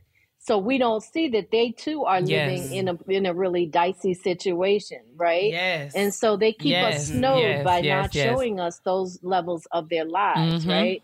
Um, so it's a lot that goes on when No, you start love it. talking about food and its complexities. And speaking of things that we can do as as folks who are of younger generations, us having these uh, insights and sensibilities position us to advocate for the older people Right, in our right. lives who Absolutely. don't. And so, um, speaking of, you know, my grandparent, um, Mm-hmm. and I mean, it matters. I've just lost my grandmother in July, and one of the things that was really hard, and I had to watch it, and it was hard. And I'm saying this, um, really appreciating and understanding. Toward the end, all of her health conditions, she mm-hmm. started to lose her mm-hmm. ability to mm-hmm. taste. And I saw the change in her and had to really sit my mother down and say, as much as we enjoy food, we have to acknowledge that this is hard for grandma. Yeah. Cause she we have to acknowledge that she cannot enjoy the life, food that she yeah. has loved all her life. Yeah. And we are like, so I was trying to help my mom and the rest of my family understand that she mm-hmm. was grieving Yeah. the loss of mm-hmm. that sense Oh God. and Yeah. what that meant, you know. So my my my mom and aunts coming in fussing. You're not supposed to eat that. You're not. And I'm like, let's not. Let's hold off Yeah. on the attack. Mm-hmm. Okay. Let's acknowledge the fact that you know grandma mm-hmm. wants a pork chop. she. I mean, even if she's not gonna eat the whole thing mm-hmm. because she physically can't. So mm-hmm. would it be the worst thing in the world if we let her have two or three bites of this pork chop? If that's the one thing that she can taste, And that still gives her joy. and that Yes. still gives her and it, and I mean, let's talk. I mean, her her 90th birthday, we were blessed to be able to all come together for her 90th birthday, and I told Grandma I'm coming. And, and you can eat whatever you want. And mm-hmm. anybody that bother you, they're gonna have to deal with me. Mm-hmm. And and after we left, my mama told me I haven't seen your grandmother eat that much food in months. Right. Mm. Because that And I joy. said, because we left her alone. Right. You left her alone in the joy of that togetherness and eating in that space. I mean, you know, I, I've seen things in my own family, and I'm like, a lot of it has to do with the isolation of COVID leading into Yes. Um, yes. um, other kinds of, of, of isolations that bring about trauma. And that's the other mm-hmm, thing that we, mm-hmm. you know, I teach a course on food sustainability and trauma. We don't mm-hmm. ever hardly think a lot of times about the interconnectedness of those three variables, right? Yes. And how trauma, because Black folks got generations of trauma, Hmm. right? It's woven it's into who we mm-hmm. woven are. into who we Oh, are. and if- epigenetics. if Epi- we're not right, if epigenetics it's not at this DNA, point. of course it is because I mean mm-hmm. most of us came How could through it the not mouth be? of enslavement. Yes. How could it not be? yes. Um, mm-hmm. and you know most of us you know need some work with that to go through that healing process. And there's nothing, absolutely nothing wrong with that. But we've been led to believe that so much of what exists in our lives are disconnected pieces. But we are a whole Yeah. thinkers. As Yes. black folk, we come from cosmologies that that privilege the cipher and that privilege the circles and and that privilege, the ways in which life begins and ends, and so very seldom do we think in terms of dissections. Um, Yeah. And so one thing begins to affect another thing. So as you're walking uh, forward and and you're trying to figure out things that you can do to share with people, mm-hmm. remind folks that what's connected to the mind is also connected to the stomach, connected to mm. you know every other part of your body.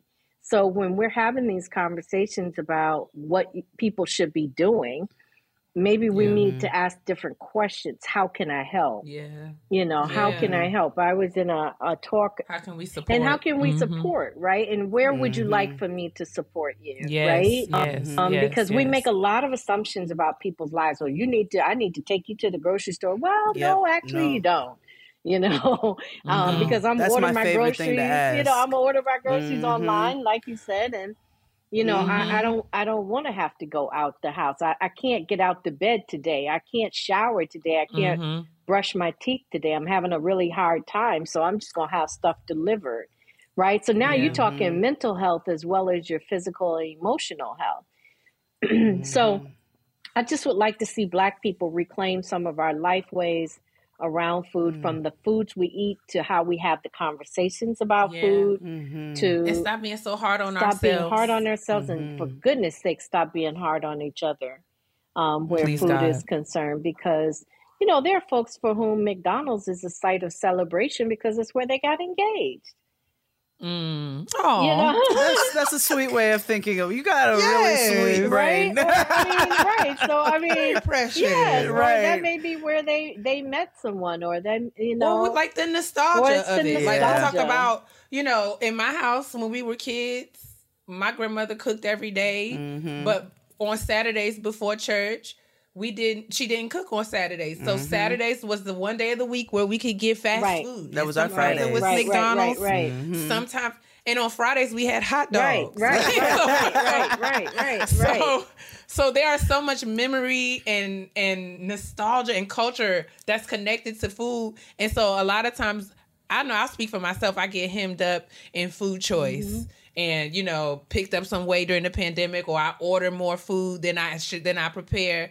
But being honest about the fact that I'm a single woman, I live alone. Sometimes it's the the investment of time Yes. that it would take mm-hmm. me to cook it's not, not worth, worth it, it. and it's mm-hmm. easier and quicker and more efficient. Because I cooked a Sunday meal, I cooked a Sunday dinner for myself last night, and I enjoyed it. But mm-hmm. it was ten thirty, and I was watching it. right and again i mean so, you it's know- also it also right so that goes back to my point about the decisions we make around food I, I mean i'll be very honest you know i could have been food shamed the entire time i was writing that book because i had a two month window to get my edits done and every week Mm. my daughter and i ate from a different country a la fast food right because Oh, i honey. didn't have Oh, time my, to oh, cook my daughter, you she'd be like, halal tonight? I'm, you know, yeah, sure. right, right, right. We did, we did halal chicken. Feeling a little- halal pizza. We did halal. Feeling a little hibachi in my of that, spirit, Right, yeah. Like, mommy, tonight I want penne alla vodka. right, Okay.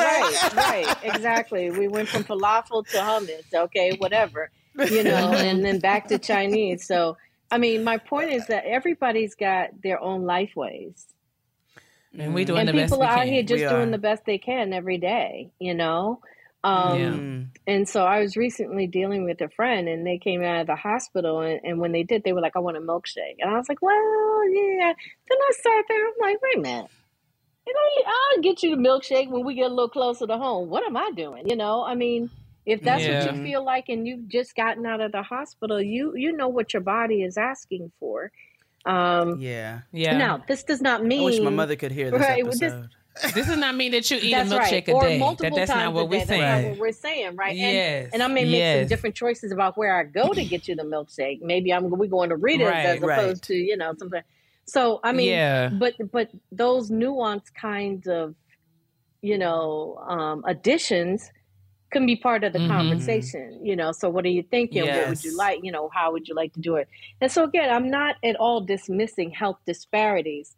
I'm simply saying let's put Right. them in perspective and Context. context. You know, when I was a child, Yes. my dad was diagnosed um, with diabetes, right? So I saw my house Mm-hmm. go from, you know, gravies to no gravy, or you know, we went to Mhm. meatless Mondays before that was a thing. We were having tuna on lettuce Yeah, and you know grits brown and brown rice, like you said, Yeah. right? But at the same time, on Friday, we definitely went to Scotty's Steakhouse on Jefferson Avenue, or we definitely had Bocce's Pizza, or we had.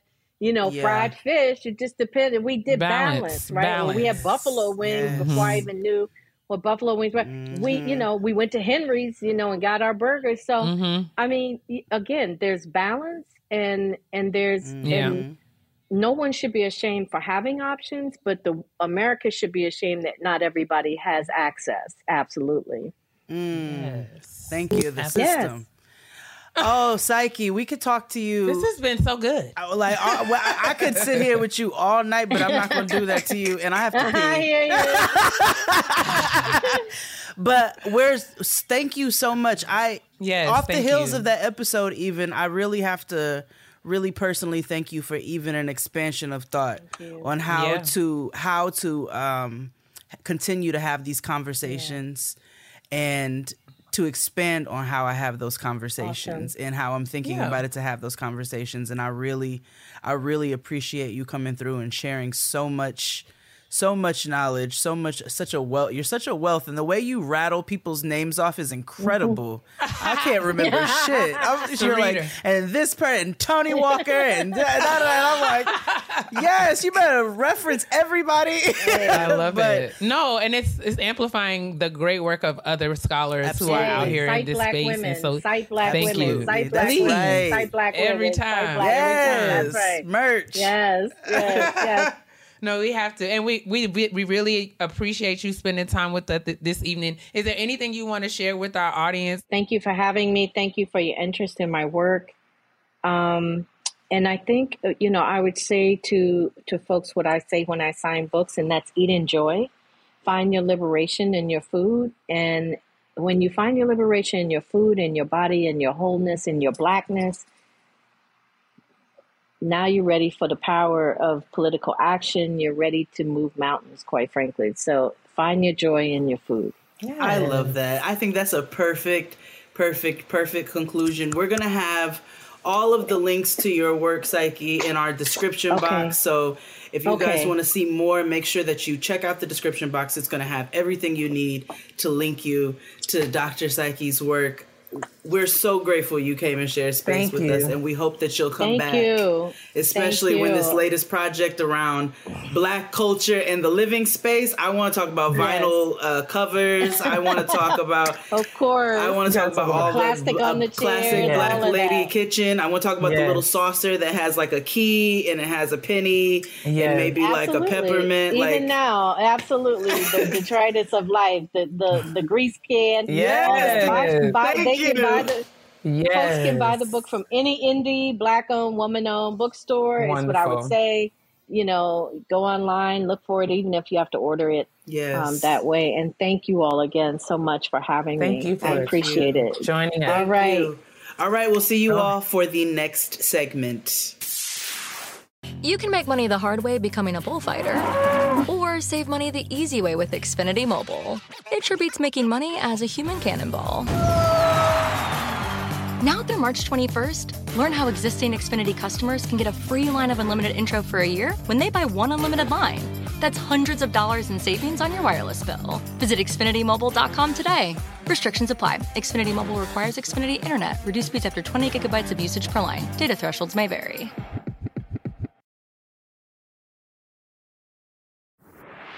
I deserve. Oh, oh. In Black Women Self Care, as Jade and I announced during the uh, intro, the madness that is the intro, um, we're going on holiday. Holiday. We're taking our holiday break. Um, and there will be some exclusive Patreon content. uh, but Jade and I are going to take some time to rest our understanding because we're celebrating a special occasion. Yes. And Lordy, Lordy, look, she's 40. I'm celebrating my very great, big, large age of 40 years old. Uh, and I, for the first time in my life, have planned a birthday trip. Now we talked about that before. Yes. Um, but I again, I'm probably reusing this as a self care because I'm very, very grateful that I get to spend time and space with um, ten, no, eleven of the most important people. Uh, eleven very important people. Okay, I get to sit, share time and space with eleven of, of of some of my favorite people on the planet in a very beautiful place uh, for about five days, and I'm excited. I'm so excited. I'm so excited to celebrate you. Um, I'm really excited because I thought when we hit this point that we were gonna have airbrush T-shirts and like sneakers with the shoelaces that match the airbrush on the T-shirts, and I'm glad that that's not what it looks like. Neither will this be a housewives trip because everybody likes one another.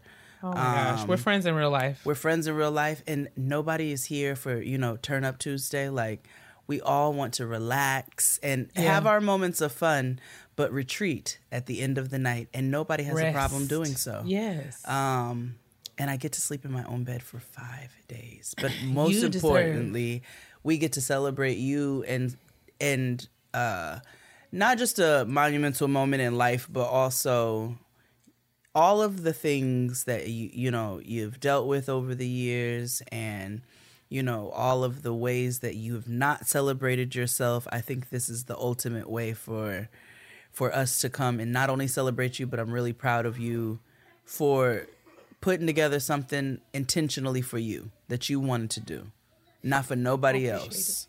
you know what i'm saying? And the people who who want to come are going to be there and the people who can't make it still love you yes. and it's going to be a time and I'm grateful. I'm very grateful and looking forward to receiving all and, and trying to be as present as possible and just receiving um all that the, the coming days will give. Amen. And Amen. in conjunction with your black woman self care, uh-huh. you know, kids are petri dishes and schools are petri dishes. Correct. And there is a cold going around. Okay. Oh a vicious cold. Oh, baby, it's tearing up. And I'm not talking about the RSV. I'm not talking about COVID. I'm talking about a good old fashioned nasty ass cold that's going around. With Mm-hmm. um with us going away and my child obtaining that nasty ass cold, as well as my husband. My husband. I made myself. First of all, I've made them stay away from me. Second of all, I've had to walk around the house with a mask. How is that self care? It's not. But what I It have is, done, oh, for them to stay away, yes. But what I have done is made the nature's penicillin. Chris, Crystal touched on it on our IG live. If you She missed it, you can go catch it on her page. Yes, you can. um, Where we talked about all three episodes of illuminating intersectionality and so much more. It was a good sister chat. But oh, good time. She touched on the nature's penicillin before we came in. You guys, nature's penicillin has been that girl for a few years for me now. And anytime we start feeling anything or just need to keep the immune system up, it is a grapefruit peeled very thinly with the pith on. That's the white stuff. I've never taken one. I need to Oh, make it's some. awful, but it is that girl. Um, I do two oranges. They say one, I do two. Peeled thinly, pith on. Uh, two lemons, same thing. And then you can add ginger to it. The original recipe doesn't call for it. You can add peppermint oil. You can add cayenne if you are extremely congested. A half of an onion and three cloves of garlic. That sounds dreadful. Oh, it is. And then you blend it, blend it, blend it, blend it. You can add a little water if you need to thin it up. And you store it in the fridge for up to a couple weeks. And you take a couple spoonfuls throughout the day, up to a cup for adults, a half a cup for kids. And it's got all the vitamin C, A, all of the things that you need, need zinc, all of that. Um, and it is an immune, immune, immune, immune booster. Okay, so I've been doing that and popping vitamin C pills and vitamin D pills in order to keep my immune system up while they've been going through it. And I have to say, she's held me down. Thank you. I'm gratitude. Hallelujah. Hallelujah. Gloria, hallelujah. Gloria, hallelujah, Woods. Okay, and now it is time for the petty peeves. Let's move Speaking that way. of petty peeves, and I want to be very responsible. Of the things I say to my sister. Because everybody know I can be real petty. P E to the T T Y, honey. honey. Oh, it's time for the petty peeves, and some of you may be disappointed in me, but I, in the spirit of transparency on this show, Lord of mercy. I had one of my car moments. Oh, I hadn't had that one. in time s- of year. I had had one in so long. Um, in a, were you driving or you were in an Uber? I was a passenger, Yikes. and it was. Here's where the petty peeve comes in. So it was a white woman who was doing bullshit on the road, right? And she was doing uh, intentionally irritating things, such as driving slowly so that you we would miss the light, or uh, just like not going at a light. Like she was, and this was not. I looked. She wasn't on her phone. She was just being a bitch, right? So after this To been- y'all specifically? to us specifically. Why? I don't know. And no, I'm not being crazy. I'm not being George Costanza. Like she really was doing these things on the road. It was we were in the we were in all in the car. So me and my sister-in-law and, and Tristan. So we f- we get up to this lady and we finally get to the side of her so we can go around her cuz you want some bullshit and she looks over and then she like looks forward. And so I rolled my window down. And I said, "What? I know you hear me even with your window rolled up." I was like, "You are a raggedy ass bitch for what you're doing on the road." And oh I, Oh you think, God. in the the smug look you just gave me was so out of pocket for no reason. Nobody even did anything to you. So she starts giving me the innocent, "Well, "Why are you acting?" Wow, but won't roll her window down. So I'm like, roll your motherfucking window down. She won't roll her window down. Roll your window down. She won't roll her window down. She's just doing, oh my God, she's an animal. You know, all of those kind of looks, which infuriated me even more. Right? Then she did the, What? so I got out of the car Oh no. at the light. It gets worse. I was waiting for you to say, and Tristan sped off. and I That's what I was hoping was- the motherfuck out of her window. And I said, stop that innocent bullshit Jade. and drive like a fucking productive member of society. Jade. I did. Jade. because she was playing she was trying to play mind games and i was sick of it and i was pmsing and i was oh irritated Oh my gosh. and and so bitch if you hear this the little bitch in the blue honda fit oh, like it was me A who Honda smacked Fit. your who smacked your fucking window it was me i did it Oh, Jade. You know, you it, it troubles me when I you know. be behaving like that. I this. know, and you know I haven't in so long, and I don't intend on doing it again. but I just, I was, I had, I said I was gonna be transparent. You know, we all have, uh, we fall down, but we get up. You know I what I'm saying? We backslide I- a little I- bit. I appreciate the acknowledgement that you could have made different I choices. could have made different choices, but I, I mean, she still deserved it because she was. And it's not saying that she didn't. My concern is I know, I what, know. Safety what happens to us. Yes. I know, I and you know. know the rules of common decency are often not applied when it comes to us. I know, I know, and you know they the most dangerous ones. And this is what I'm saying. It's unfortunate, but I mean, at the end of the day, it's too much stuff going on out here. It Sometimes, is, I know. Mm. Well, I won't judge you. No, no, it's fine. You can judge me a little bit. but I will say stop driving like a cunt in your own Oh, words God. on the road. Oh God, did she say that? No, I said it. I'm using Oh, I'm using their own language against them. Uh, Stop stop doing that. Stop and stop playing innocent when you know that you are antagonizing people for no reason. Nobody even knows you. No, everybody would have left you alone if you weren't playing little stupid ass mind games. Like, what are you even doing? Were you bored? That'd be the problem with y'all. Y'all get bored and then you do little dangerous ass shit. And then when people, you start pinching people under the table and then they smack the shit out of you above the table, then you start Oh. acting like, oh my God, why did they smack the shit out of me? But also, I won't smack nobody else's window.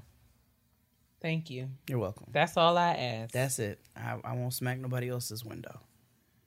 That's all I ask. What, what's your petty peeve? Um, my petty peeve. I'm I'm ill prepared this week. I have to say. That's okay. That might be a good Um, thing. Oh, I will say this. I this is this. I, being the outstanding daughter that I am, purchased my mother a new vacuum cleaner. Oh, what kind? The same one I got. Ooh, a fancy. And so I got the notification from down to the Best Buy that it had been delivered. And I was waiting, looking at the phone like she about to call me. She about to call me. She did not call me. Oh. And I said, now it was me calling her like the white woman that was told by Apple Care, like, "Uh, hello, you, accord, evidently you've received a package. And she was like, did I? Oh, I'm down to the gas station. I said, girl.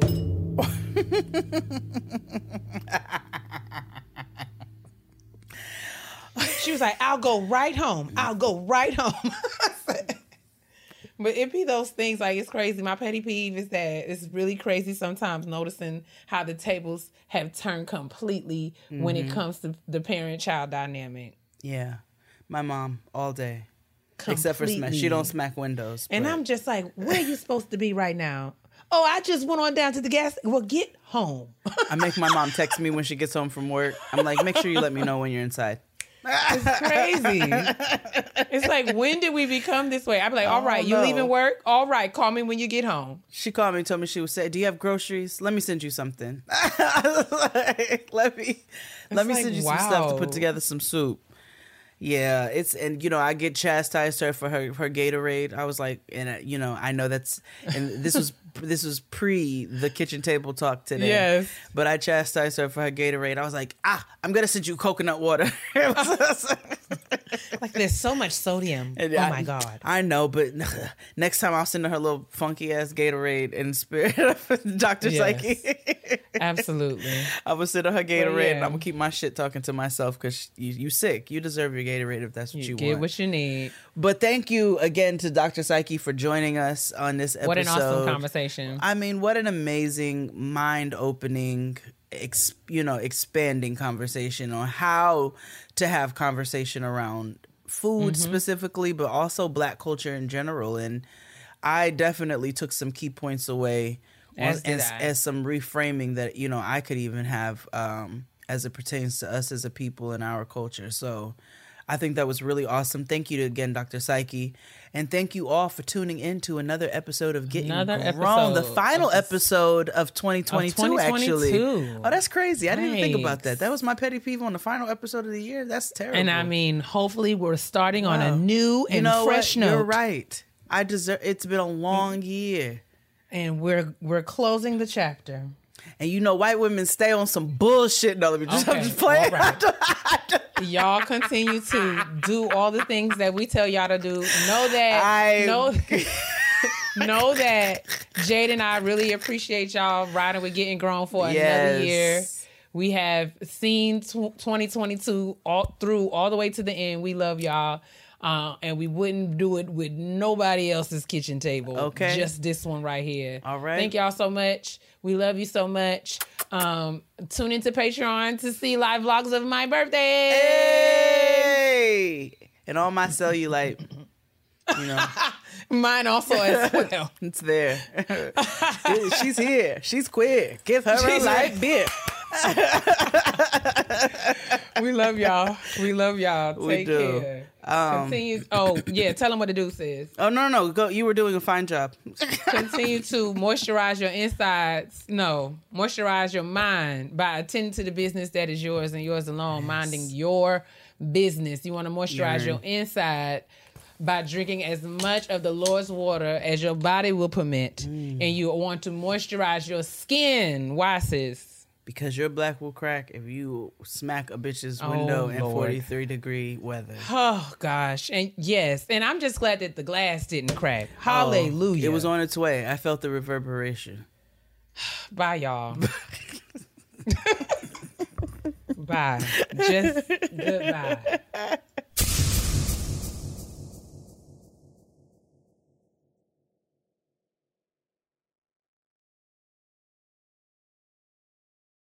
When it comes to listing your home for sale, everyone and their mom has advice. Oh, honey, who's gonna wanna buy this place? On a cul de sac? It's literally a dead end. But for professional advice, a REMAX agent actually knows best. Let's start with a neighborhood analysis. I've been seeing lots of buyers looking to move here. REMAX is the most trusted name in real estate. Visit REMAX.com or download the REMAX app to find the right agent. The right agent can lead the way. Based on 2022 BrandSpark American Trust Study, each office independently owned and operated.